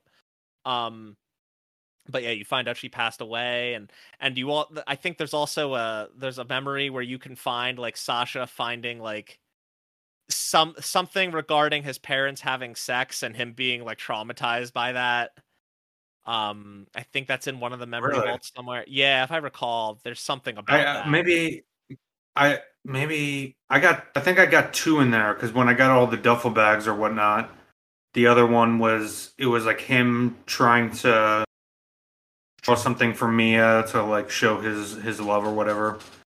there is something there is the, there is um I think both Sasha and Mia, maybe just Mia has like a memory about her and Sasha. Mia has one too. No, there are two because. Mia has one that actually shows their like missions they go out on together, Yeah. Okay. and then there's the picture of her. They land ground and she's on top of him. Yeah, Now, did you guys find the secret room in Mia's world? no, I don't think so. This is, this is the backstory, and again, it goes back to like it goes back to like the same like design with um Coach Oleander and Basic Braining. How behind a mental cobweb he has that vault that he's keeping away that actually has the truth. Mia has a secret room where she's she's not like she's hiding it away even from herself, and it's like really dark and a really tragic story for her. Um, it's it's in the first section, like the the first like subsection of her level. Um, if you like instead of like you know you know that area where there's like the like the thing that's blowing you forward to a ladder, and you use levitation Yeah. to get blown forward. Yeah, if you if you instead Mhm. of doing that, if you look down and to the right, there's a secret room you can go into, and it's all it's it's like dimly lit, and there's a memory vault in there. And as soon as you enter that room, Mia starts talking to you because you know you're in her mind and she's like she's interacting with you guys the whole time because you're there for training. Um, so you walk in there and the and she's immediately like, "Oh, darling, you don't want to be in there. Uh, there, there's come out here where the party is." You open the memory vault, and you find out it's called Mia's Children, and you find out Mia had like eight eight kids, and she they were all super young and you know she loved them she was their mother and everything and one day she goes out grocery shopping and she comes home and the house is on fire. Oh wow. and all of her kids that's die in that in that house fire. And it doesn't end there. There's a there's a chest in there's like a, a a big chest in the room and you hit that and it opens up and there's like a red glowing light that comes out of it and she's and then she chimes in again. She's like oh darling you definitely don't want to go in there. There's nothing happy in there. Come out where the party is. If you jump into that Mm. chest you basically jump into a room that's on fire with these like demonic looking things all around that are just crying out for for for Mia saying like why did you let us die and they're whispering and and like shrieking and stuff and it's really fucking dark That's crazy. No, yeah, I didn't even know that was a thing. I kind of wish I would have. yeah yeah, I, didn't ca- go back after I I- got the cobweb thing to go because you need it to progress at a certain point. yeah I never went back, even Well, though I knew you didn't there need was the stuff. cob Yeah, you didn't need the cobweb duster to find that room so you could have found that room uh with or without it. oh, um Yeah. it's ju- yeah hopefully i mean i should have probably said like hey if you haven't seen this skip ahead two minutes because it's really it's a really fucking cool detail and it's really fucking dark but um it, it this, this is a spoiler cast oh well yeah, Yeah. No, Um, that's. I'm glad you told me because I would have never known otherwise. It's not like I'm gonna Yeah. yeah go back to the game. the fir- the first time i discovered it too i was like oh my god yeah. i was Mhm. very very like You would think she would have been the one to have world That's- domination. worse than like getting bunnies killed. I think. yeah, it's re- stuff like that that probably got this game a T rating. Yeah. I mean, even there's lots of all there's also lots of references to like you know making out Because and, like Well, most lots of, most of the stuff is like very yeah, but most of that stuff is very implied. yeah Where and and there's a lot of inference to it. Where like if you're a kid, you have no idea really what they're talking about. yeah Um, that's why I made the Shrek comparison earlier because Yeah. Shrek does the same thing. Well that's the thing with a lot of like a lot of kids movies is like a good kids movie will also have jokes that only the adult only adults can relate to and understand and get. Yes. you know you you watch a good kids movie the kids and the adults are laughing at completely different things. But yes. that's kind of the thing right? This isn't this isn't really a kids game and it's not really an adults game. It really it really does fit that t rating and that it's i mean i played it I played it as an early teenager and i still got a lot out of it and i still get a lot out of it today um so it it fits that in between very well um Mhm. but yeah, I've, I really want to talk about that with Mia because her backstory, like each character has like such a good backstory. Like you talk, you think about Mhm. Boyd and uh, when you, when you're in Boyd's mind and you, these memory vaults, they're so they're so so important. Uh, with Boyd, you find out that he he was a security guard and um he wa- he wound up getting fired and it kind of he didn't take it very well and he wound up burning the place he got fired from down and then you find another one where um he got hired as a security guard for this insane asylum while he was in the insane asylum Yeah. um we should then, like- also because because we almost every game we play, we have to bring up my judgments on collectibles oh for yes lore. thank you Um, the Kwasnicki test The, yeah, the Kwasnicki Or test. the, the Jason test I'm sorry the I Jason actually- test the Jason test I actually think this is one of the better ones. I I still don't like that. In order to really understand what's going on in any given level, you do need to see all of them, and like I mean all of them. So because some of them, the first ones you'll get are misleading until you read the later ones and understand the full context.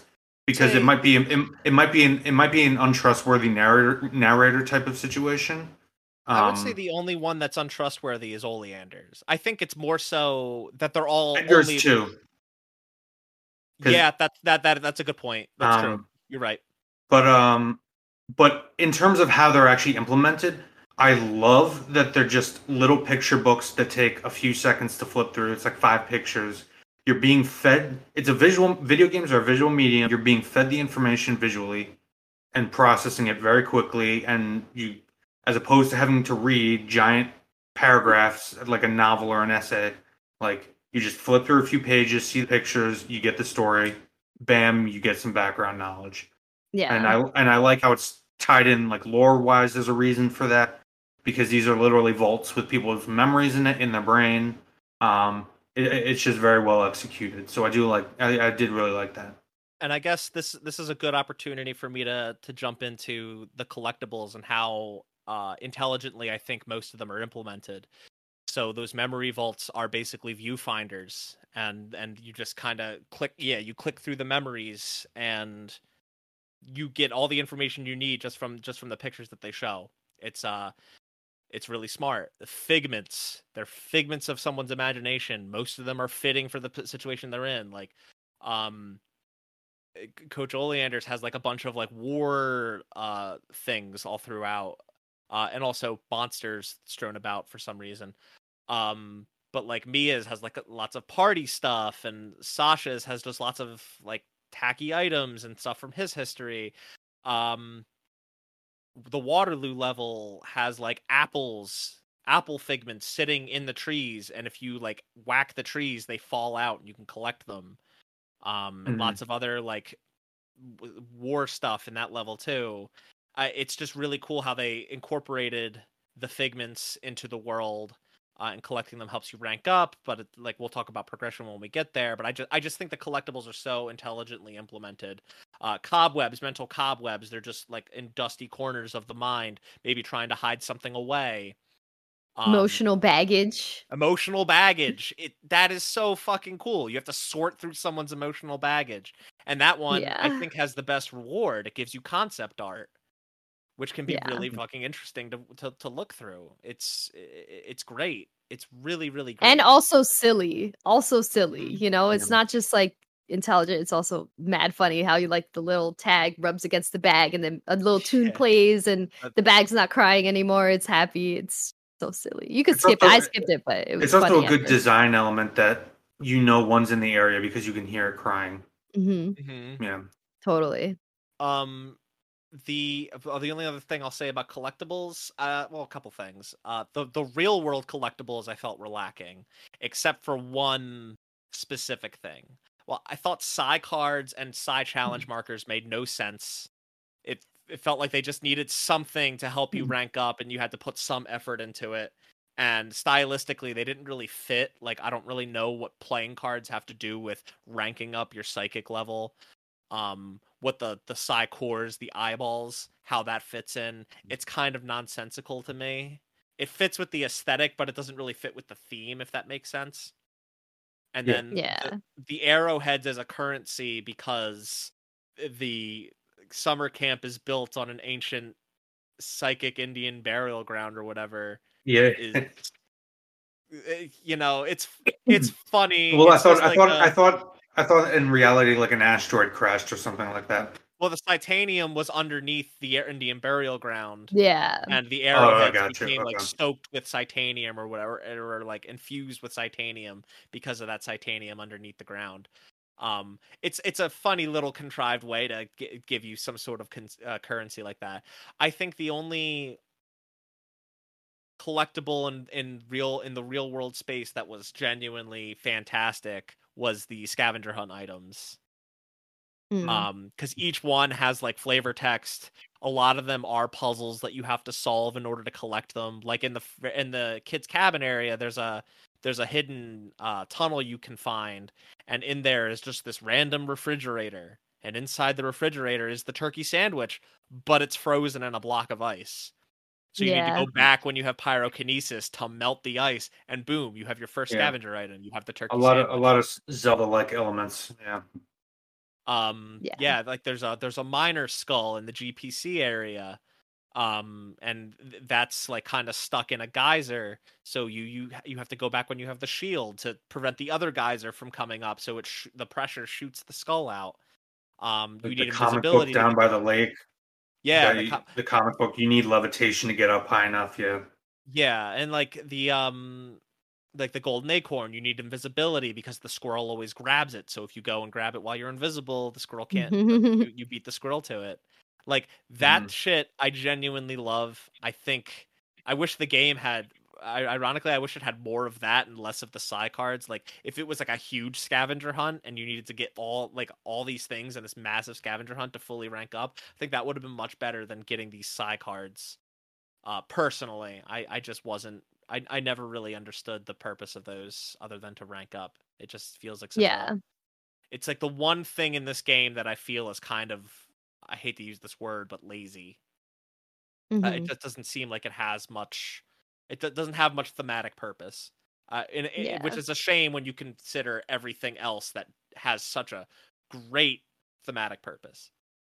Mhm. Um, so yeah, that's that's what I have to say about that. Um, let, let, us talk about let's talk about level proper le- levels proper. Uh, what what was your guys's What was your favorite level, uh, Jason? Let's. What was your favorite level? Uh, the Waterloo level by far. It had, and I think I think the reason it was my favorite, aside from the creativity of like the character is dealing with the pressure of his um he's the, the character whose mind you're going into is a long long descendant of Napoleon. Um, so his mind he is having he's playing a board game like a war game like Risk or something with Napoleon himself, and you have to go down onto the board game and move pieces around. You have to get pieces and obtain them. You're utilizing a good chunk of your powers. Um, there's almost no platforming. Um, and there's a very small amount towards the end, but it's not that bad. Not, Um, yeah, if you want to find everything in that level, there's a shit ton of challenging platforming. Yeah, I mean, I, Yeah, I, I, I know, I know, I know. You're tar- you're talking about like Napoleon's castle at the end, right? Well, I'm, I'm I'm talking about like getting the baggage and finding the figments and stuff. There's lot there's lots of Oh, oh. in that level if you want to seek out the, the the collectibles and stuff. the extra stuff. Did you find the memory vaults in that level, Jason? Um, I found one of them where he's in like high school or whatever, and he's kind of like the Chad, and then he loses a game uh So- to the guy who operates the elevator. So it wasn't high school.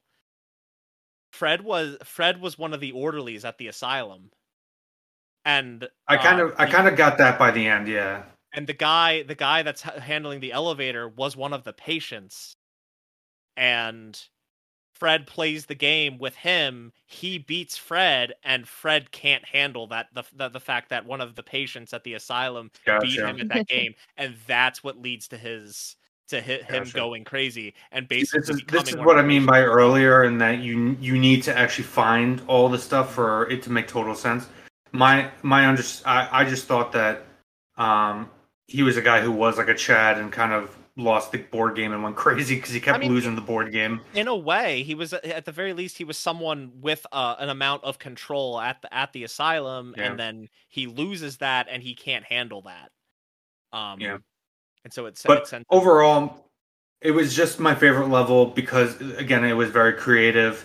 yeah Um, you're you're you're using all your abilities to play this board game, and I love the fact that the 1812 overture is playing in the background. Like, just Mm-hmm. it- very well done. Um, I, I think the only close runner up would be um the kaiju level, the whatever when you're freeing the Well, fish. lungfishopolis lungfish Yeah, lung lungfishopolis. It reminded me of Godzilla Destroy All monsters. Oh my god, yeah. Yeah, The music too yeah. was spot on. and yeah and Which came out funny, around the same time. Yeah. whenever we see the word freedom katie always uh she always thinks of and references braveheart the end of the end of braveheart Mm. Yeah, yeah. ever since the playing this game as a child, anytime I, I see the word freedom, I think of the lungfish in that level going, Freedom! Freedom! Freedom! I always think Yeah. of that. That was funny.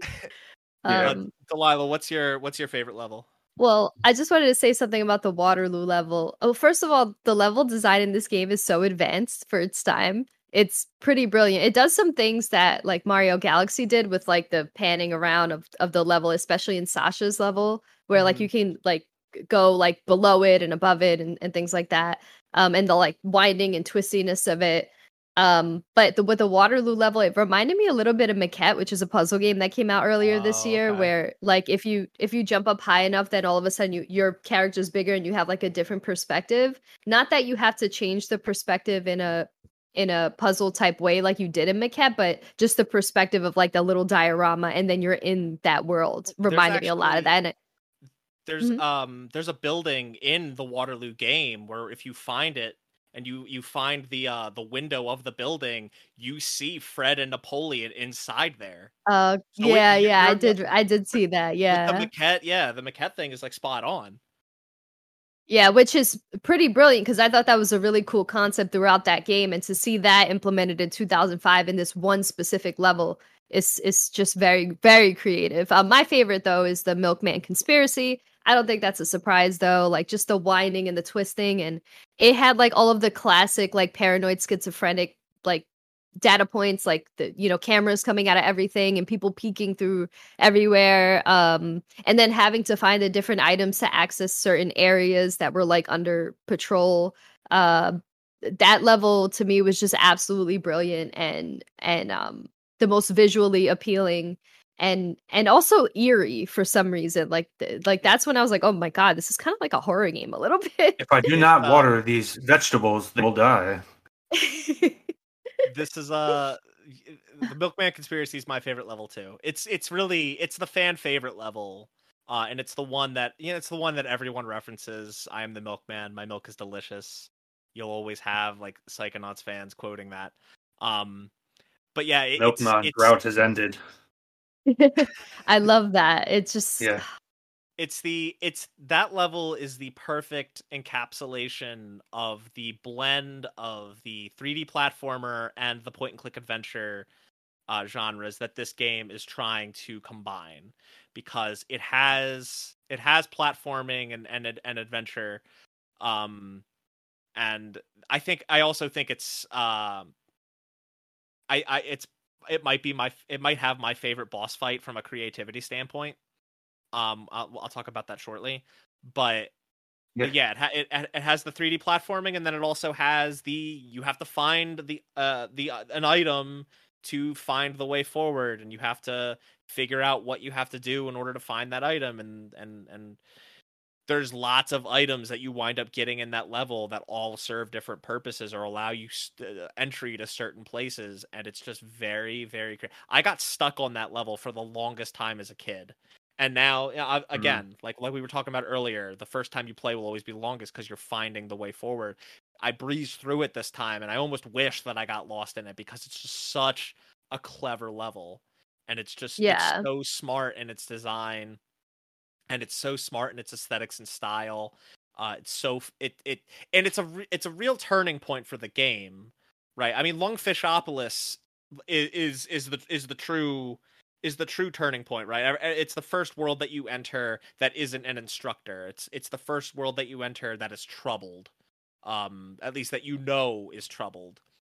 Um Mhm.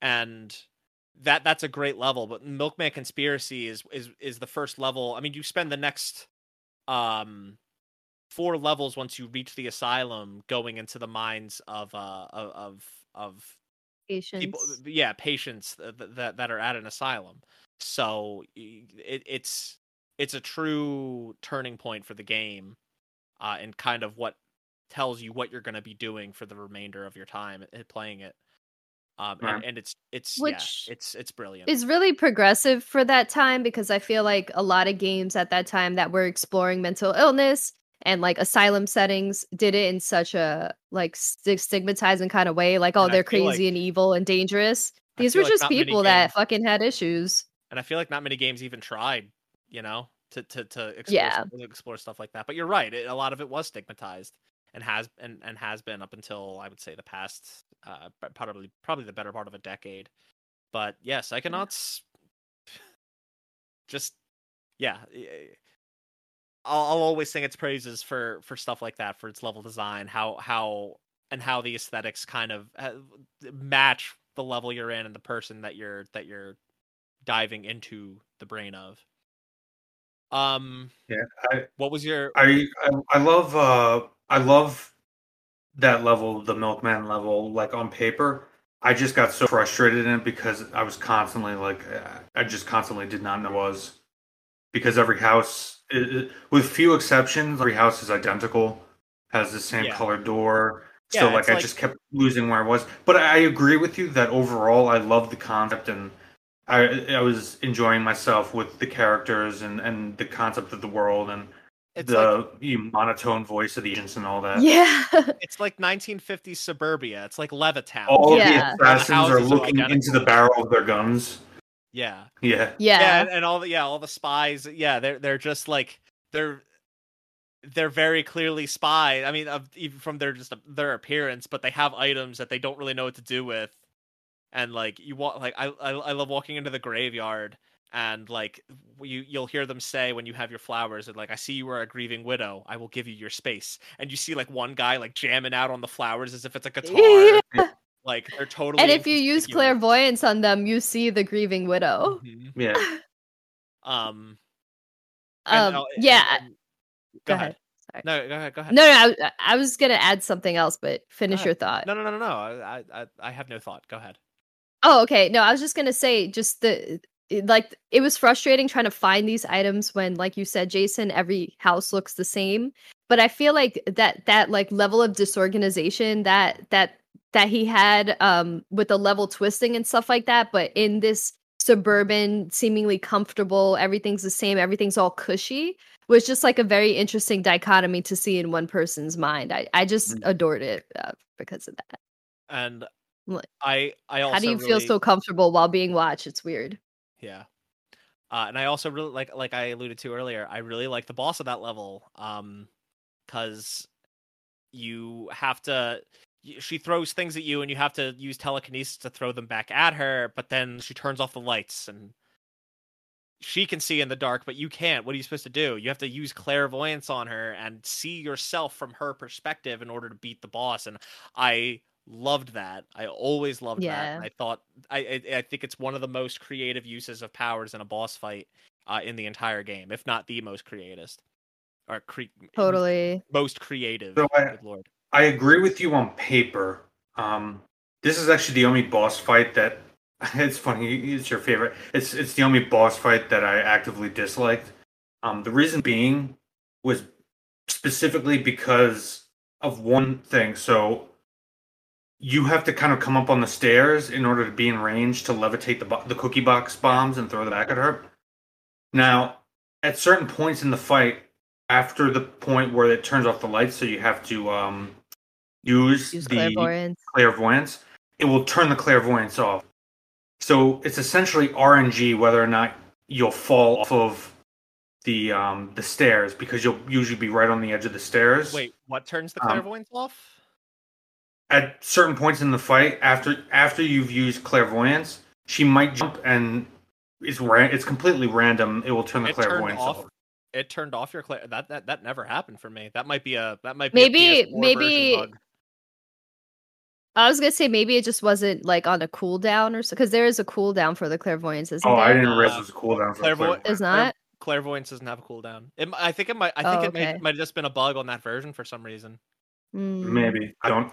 I don't know. That's that that that's really the only thing. The only I mean, I grudge could have with I it. could The the other thing was that that would be really frustrating. So the other thing was that because of the fixed camera angle when you are using clairvoyance, it's hard to tell the range for Yeah. um, telekinesis to the, bo- Yeah. the the boxes. But uh, but again, that we already went over the camera stuff. Like Yeah. yeah. And I, The I only had trouble thing- with that too. So don't don't think that I didn't have that issue. I did. I, I guess that just says a lot about how much I like that boss fight and and the things you have to do in order to. again, like I said, it's an awesome. It's it's awesome. Uh, an awesome con- concept in pa- on paper. Um, it just it didn't fully like I and I had I still had fun playing the boss. Like it's Yeah, it's just it's the only one where like I I, I had active issues with it. gotcha. Delilah, what did what were you gonna say? I was gonna say the only thing about that level that bothered me related to sort of bosses was like those little I don't even know what it was that I was fighting, but you had to fight something like every once in a while. Like when you had to climb the Oh, telephone yeah. pole, I think. Uh, That was the only thing that I was like, why am I doing this? and you know i i kind of was wondering that too in this recent playthrough i where i was like because that that doesn't happen in any other level um so it, it's not like you can pin that as like well it's because boyd is is he's he's uh clinically insane so like there's something in his mind that's constantly trying to attack you or whatever like you can't even really make that argument when it doesn't happen in gloria fred or edgar's minds um yeah. I'm kind of just chalking it up to I, I kind of just chalked it up to the fact that there are no enemies in that level. There's like ostensibly no combat until the final boss. So I I feel like they just felt like they needed to put some form of combat in the level and I almost wish that they hadn't because it like while it was a clever encounter, I liked the encounter. It just didn't really make sense where it was placed and it was placed two to three Yeah. times, you know? It just didn't really make much sense. Exactly. Um, So yeah, I I, I think I, I I don't actually know why those were placed in there. I I, I probably should have done some research on it, but um, yeah, if if you if you happen to do some research or you happen to know, leave leave a comment. Let us know. Um, let's let uh, uh real quick. Besides the meat circus, what was everybody's least favorite level? I'd say the theater. I don't know. It just yeah, like the theater because the platforming to get to the Phantom. Um, I wouldn't even say well that, that that's that's that's a fair point. Um I think I think it's the theater for me too, just because it all kind it mostly takes place in the same area. And I do like the idea of switching the stages and then switching the moods for the stages and whatnot to kind of get different areas of the level, so to speak. But uh, I don't know. It's it's very creative. It just didn't it wasn't it, it wasn't my favorite. Um yeah. almost every It was other the same- Yeah, it's the same thing with like it, it always came down to platform. What what what levels emphasize platforming over puzzles? Like I loved the puzzles in in the theater. Uh, I hated the platforming section. It was the same thing with Edgar's, where I love the idea of like going in and out of these paintings to get around the city, Oh my Yeah. god, yeah. And buying different paintings from people on the street and hanging them up to solve the puzzles. I hate Bull, um, because especially with the hitbox, because I couldn't tell the hitbox is not directly on you; it's Yeah. really big. Sometimes it almost feels like it lags behind you. Um, so like I will fit my actual character model will be behind a wall, but I'll somehow still get caught by the bull and Right. get pushed back. So it, you know, that kind of thing just frustrated me. I think that was and I- actually one of my other favorite levels, the the the luchador one, because Black- of the colors. Velvetopia. Wrestling fights, yeah. Yeah. Yeah. Um yeah, and that's another one that's really it's really cool when you learn what's actually got like yes, uh like like Jason mentioned earlier about how that one yeah, th- you're absolutely right that level does have an unreliable narrator with the memories and stuff cuz he's kind of he's kind of in denial um and and he's kind of and he's just so um torn up about this breakup with his girlfriend and you you think that it's this much more romantic story than it actually is and it's just like he was the high school wrestling uh champ and his girlfriend left him for a male cheer- cheerleader and he was so torn up about it and Yo, I All was so the- mad at her. I, I all the- liked Edgar so much. yeah edgar's Yeah. a cool guy and like all the uh all the wrestlers you fight were the other members of his wrestling team um that like just like bully like bullied and were so mad at him after after he blew the big match. Um and, and once you Mhm. come to finally learn that it's it's just it, it pays off really well. Um and it, it's just super super clever uh that the, the thing i don't like about that level is just it's very it's very labyrinthine and there's not really an easy way sometimes to know where you are and thus where you have to go to get back Yeah. on on track um but it i do i the aesthetics of that level are so good and It's so pretty. the overall like theme of the level is very very cool I think I think one thing they did do a good job in that was giving you good teleportation options. yeah yeah Yeah. Through like even though most of the level takes place on that single that single street um there's plenty of like once you as you go further down you unlock more more shortcuts and whatnot to to get Yeah. to where you Yeah. want to go. It's just some the, like there's other side streets that you can take that lead to some pretty big paths that can you can kind of get lost in especially if you go into the sewer. Um there's a few paths you can take down there. One leads to like a secret area. Um yeah all right, back after some technical difficulties. Let's finish this. La- uh, one of the last things I want to talk about the combat. How did we feel about the combat? Uh, Where I started to hate it was at Sasha's level. Um Yeah. actually that's the first level that there's combat, so the yeah. I guess I hated it immediately. And, and part of this was because of the level, like how it pans around one cube. Um my my gun kept shifting, like my camera kept shifting to the other side. Once again, complaints about the camera, common theme in this episode. Um Mhm. I feel like anytime combat didn't involve using your psi powers to figure out a puzzle of whatever boss or enemy you were fighting, it was kind of just like annoying Yeah. or un, you know not very satisfying either. Yeah, the enemies, like like I brought up earlier, there's not really much in the way of variety. Most of what you're fighting is censors. They don't really change up very much. You don't really need to find creative uses of your power. You can use them, like you can throw. Like, I feel like the biggest issue is like telekinesis in general doesn't. It's much more of a puzzle solving tool when it could have been much more than that. And I feel like Yeah. they tried to make it as if, like in the tutorial you have for telekinesis, Cruller tries to make it out like it can be used as a combat move, but there's really not many uses for it outside of puzzle solving. Yeah. Um, And there, there are some like in, going back to the Edgar level, and you use it in the boss fight to Yeah, throw the use it- spears, which I thought was awesome. I'm putting But the thing- fights the in a problem totally was is- separate camp because boss Oh, fights are totally different encounters than just general enemies. Um, b- boss fights in this game, especially, are much more supposed to be like puzzle puzzle like encounters. Yeah, where you have to use your powers in creative ways. But general enemies, like there isn't much variety that requires you to figure out creative uses for them. Like, yeah, you can set shit on fire, but like, is that the most creative Honestly- thing we can do with your powers? when it comes to combat, I mean, again, this might just be like how old the game is because maybe I've just become over reliant on games always having like a roll or dodge function. Um, but if you're not locked onto an enemy, like you can't tap X to do like the, you know, jump back, dodge, whatever you want to call it. Um, oh, you can that press Raz the jump does. button. Oh, you mean unless unless you're locked onto the enemy? Yeah, to Okay, to dodge bad. and attack. Yeah. So, like, and and a lot of times, just because of the nature of the design of the camera and whatnot, um, or whatever kind of attack I'm using, I I won't be locked on. Um, I, I guess the early on, I'll agree that when you don't have a lot of options, the combat kind of feels um restrained, or I'm sorry, uh, not not restrained, uh, uh underwhelming. Um, especially because you run out early on, you run out of ammo so much, and this game has a weird thing with ammo regeneration where, for some reason, when you're out of ammo, it will never drop ammo when you break stuff, and when you are full of ammo, it will only drop ammo. and then, like when you need health, it doesn't drop health. Like I don't understand the algorithm behind that, but uh, maybe it was just my experience. I don't know.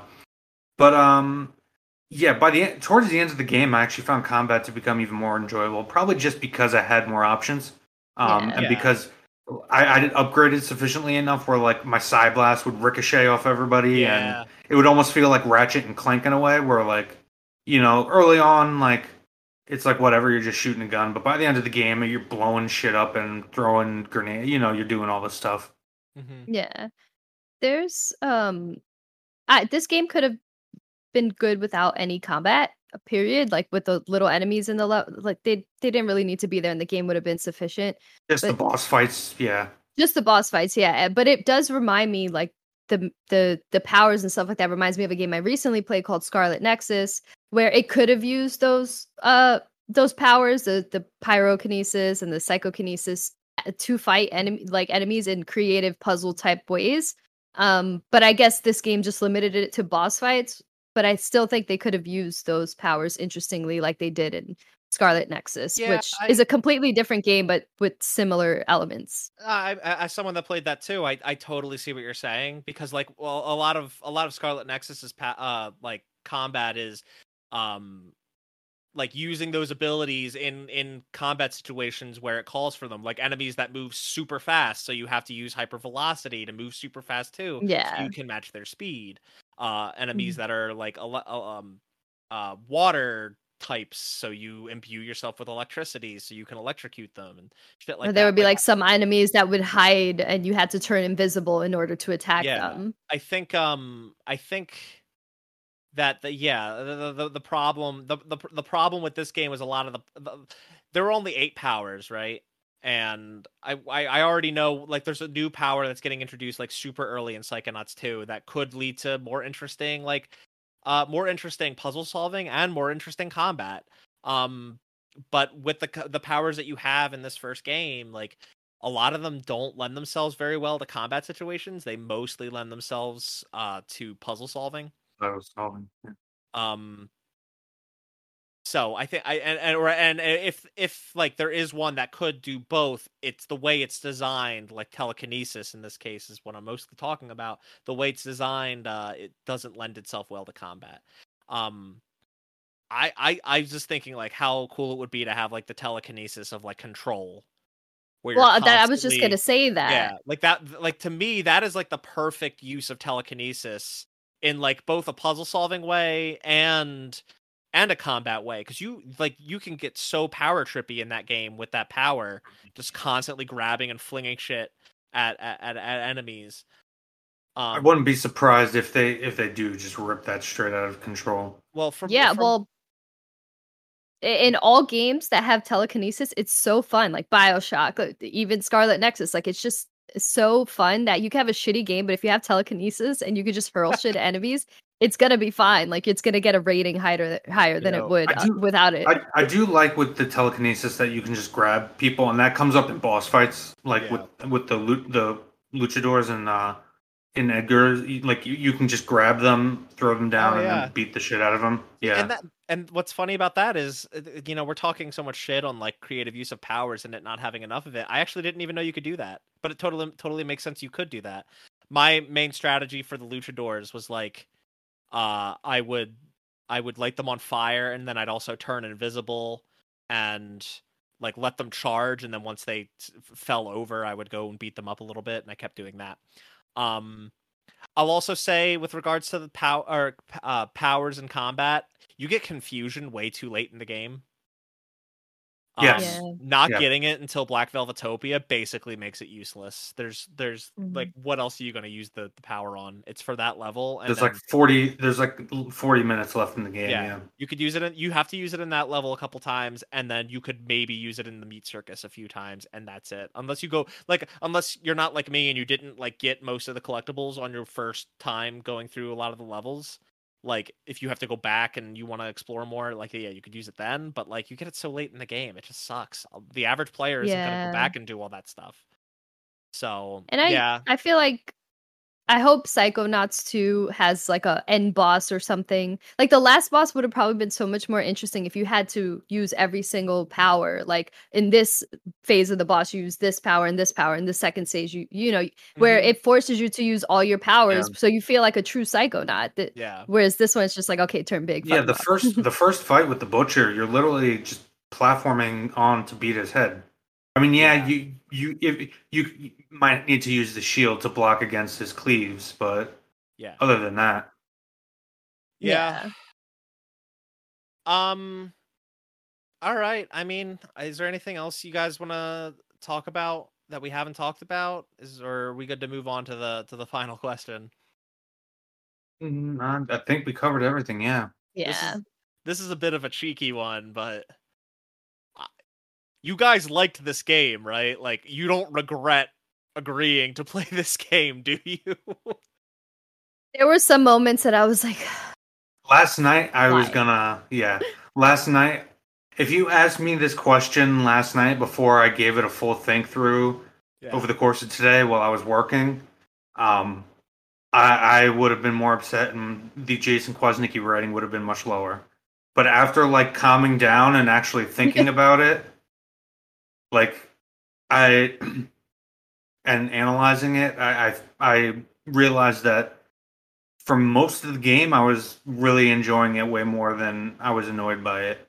Um, okay. It was really that last, um, those last final areas and, and bosses that I was really uh, getting hyper frustrated.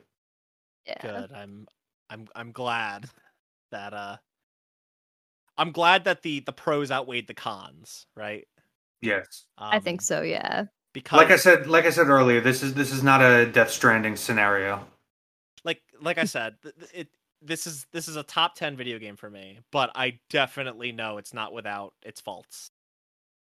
Like it, it is not a perfect video game, but all the good things about it just uh, they just mean so much more than all the bad things all that mm. all that creative dna and concept i just want to see done so well in psychonauts 2 like that that is what will really make me feel like okay i know where this came from and i'm glad i played it I'm so glad that it's growing in this direction because it Yeah. has so much potential to be like a real top tier game. Yes. Um, if it fixes the gameplay and the and the platforming and combat. And really, it's definitely worth playing to, uh, especially to understand why it has such a cult following.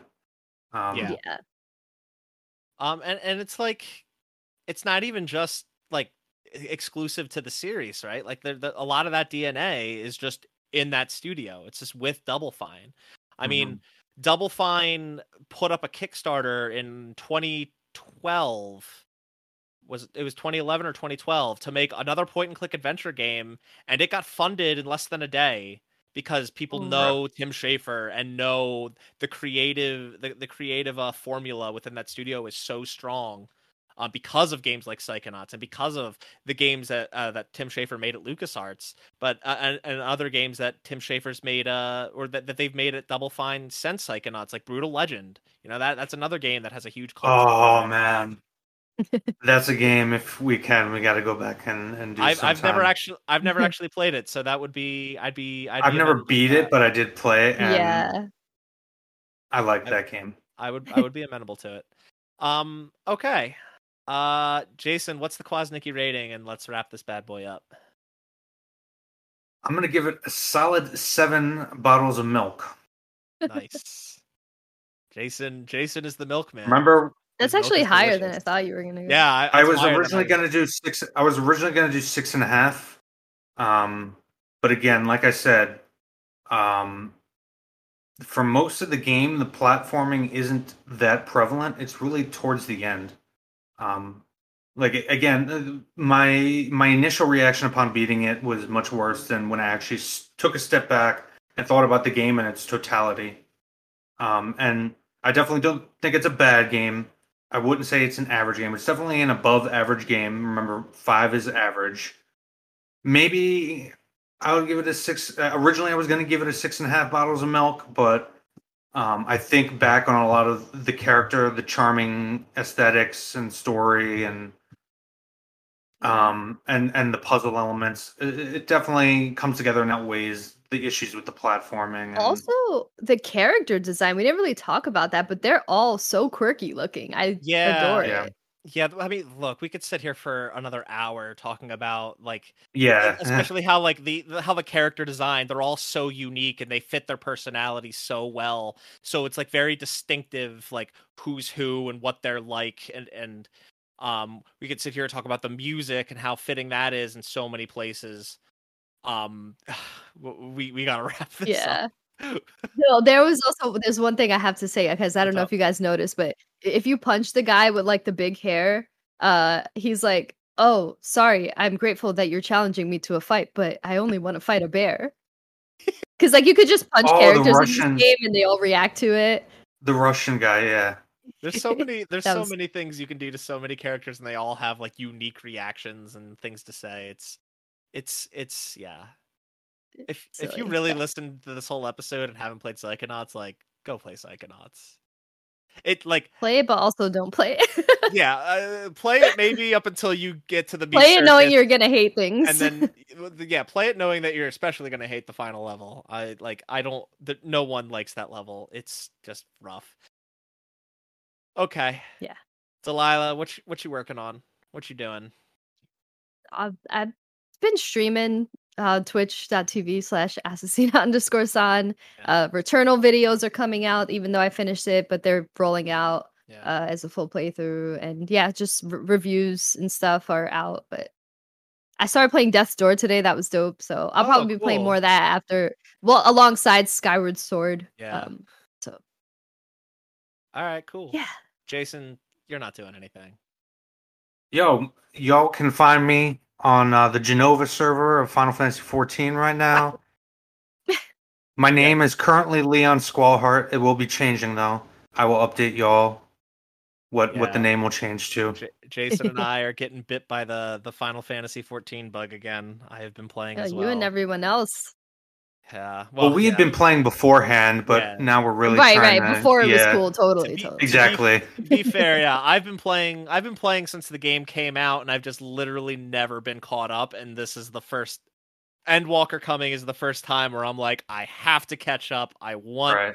to be in there on the ground floor. Like I'm gonna Same. I'm gonna commit myself to that. Mark got Um, me into it like shortly before Stormblood, so I'm I'm I'm not one of those newbies who's coming in and being like, "Oh, World of Warcraft sucks. I'm gonna play Final Fantasy." Yeah. Um, if you liked this episode of Read the Spoils, if you're watching on YouTube, thank you. Like the episode, subscribe to the channel if you're not already. If uh you some tell us what you liked and didn't like in the comments, talk to us in the comments, you know, engage with us. We love it. We love to hear your feedback. Um We know you're listening. Yeah. We know it. We see We the know. I numbers. see you. Uh if you if you The listen on milkman Apple sees everything. God. If you if you're listening on Apple Podcast, uh, please rate and review the show. Five stars preferred. Tell us what you like. Tell us what you didn't like. Uh, I cannot tell you how much it means to me if you do any of that. Like, please, please do it.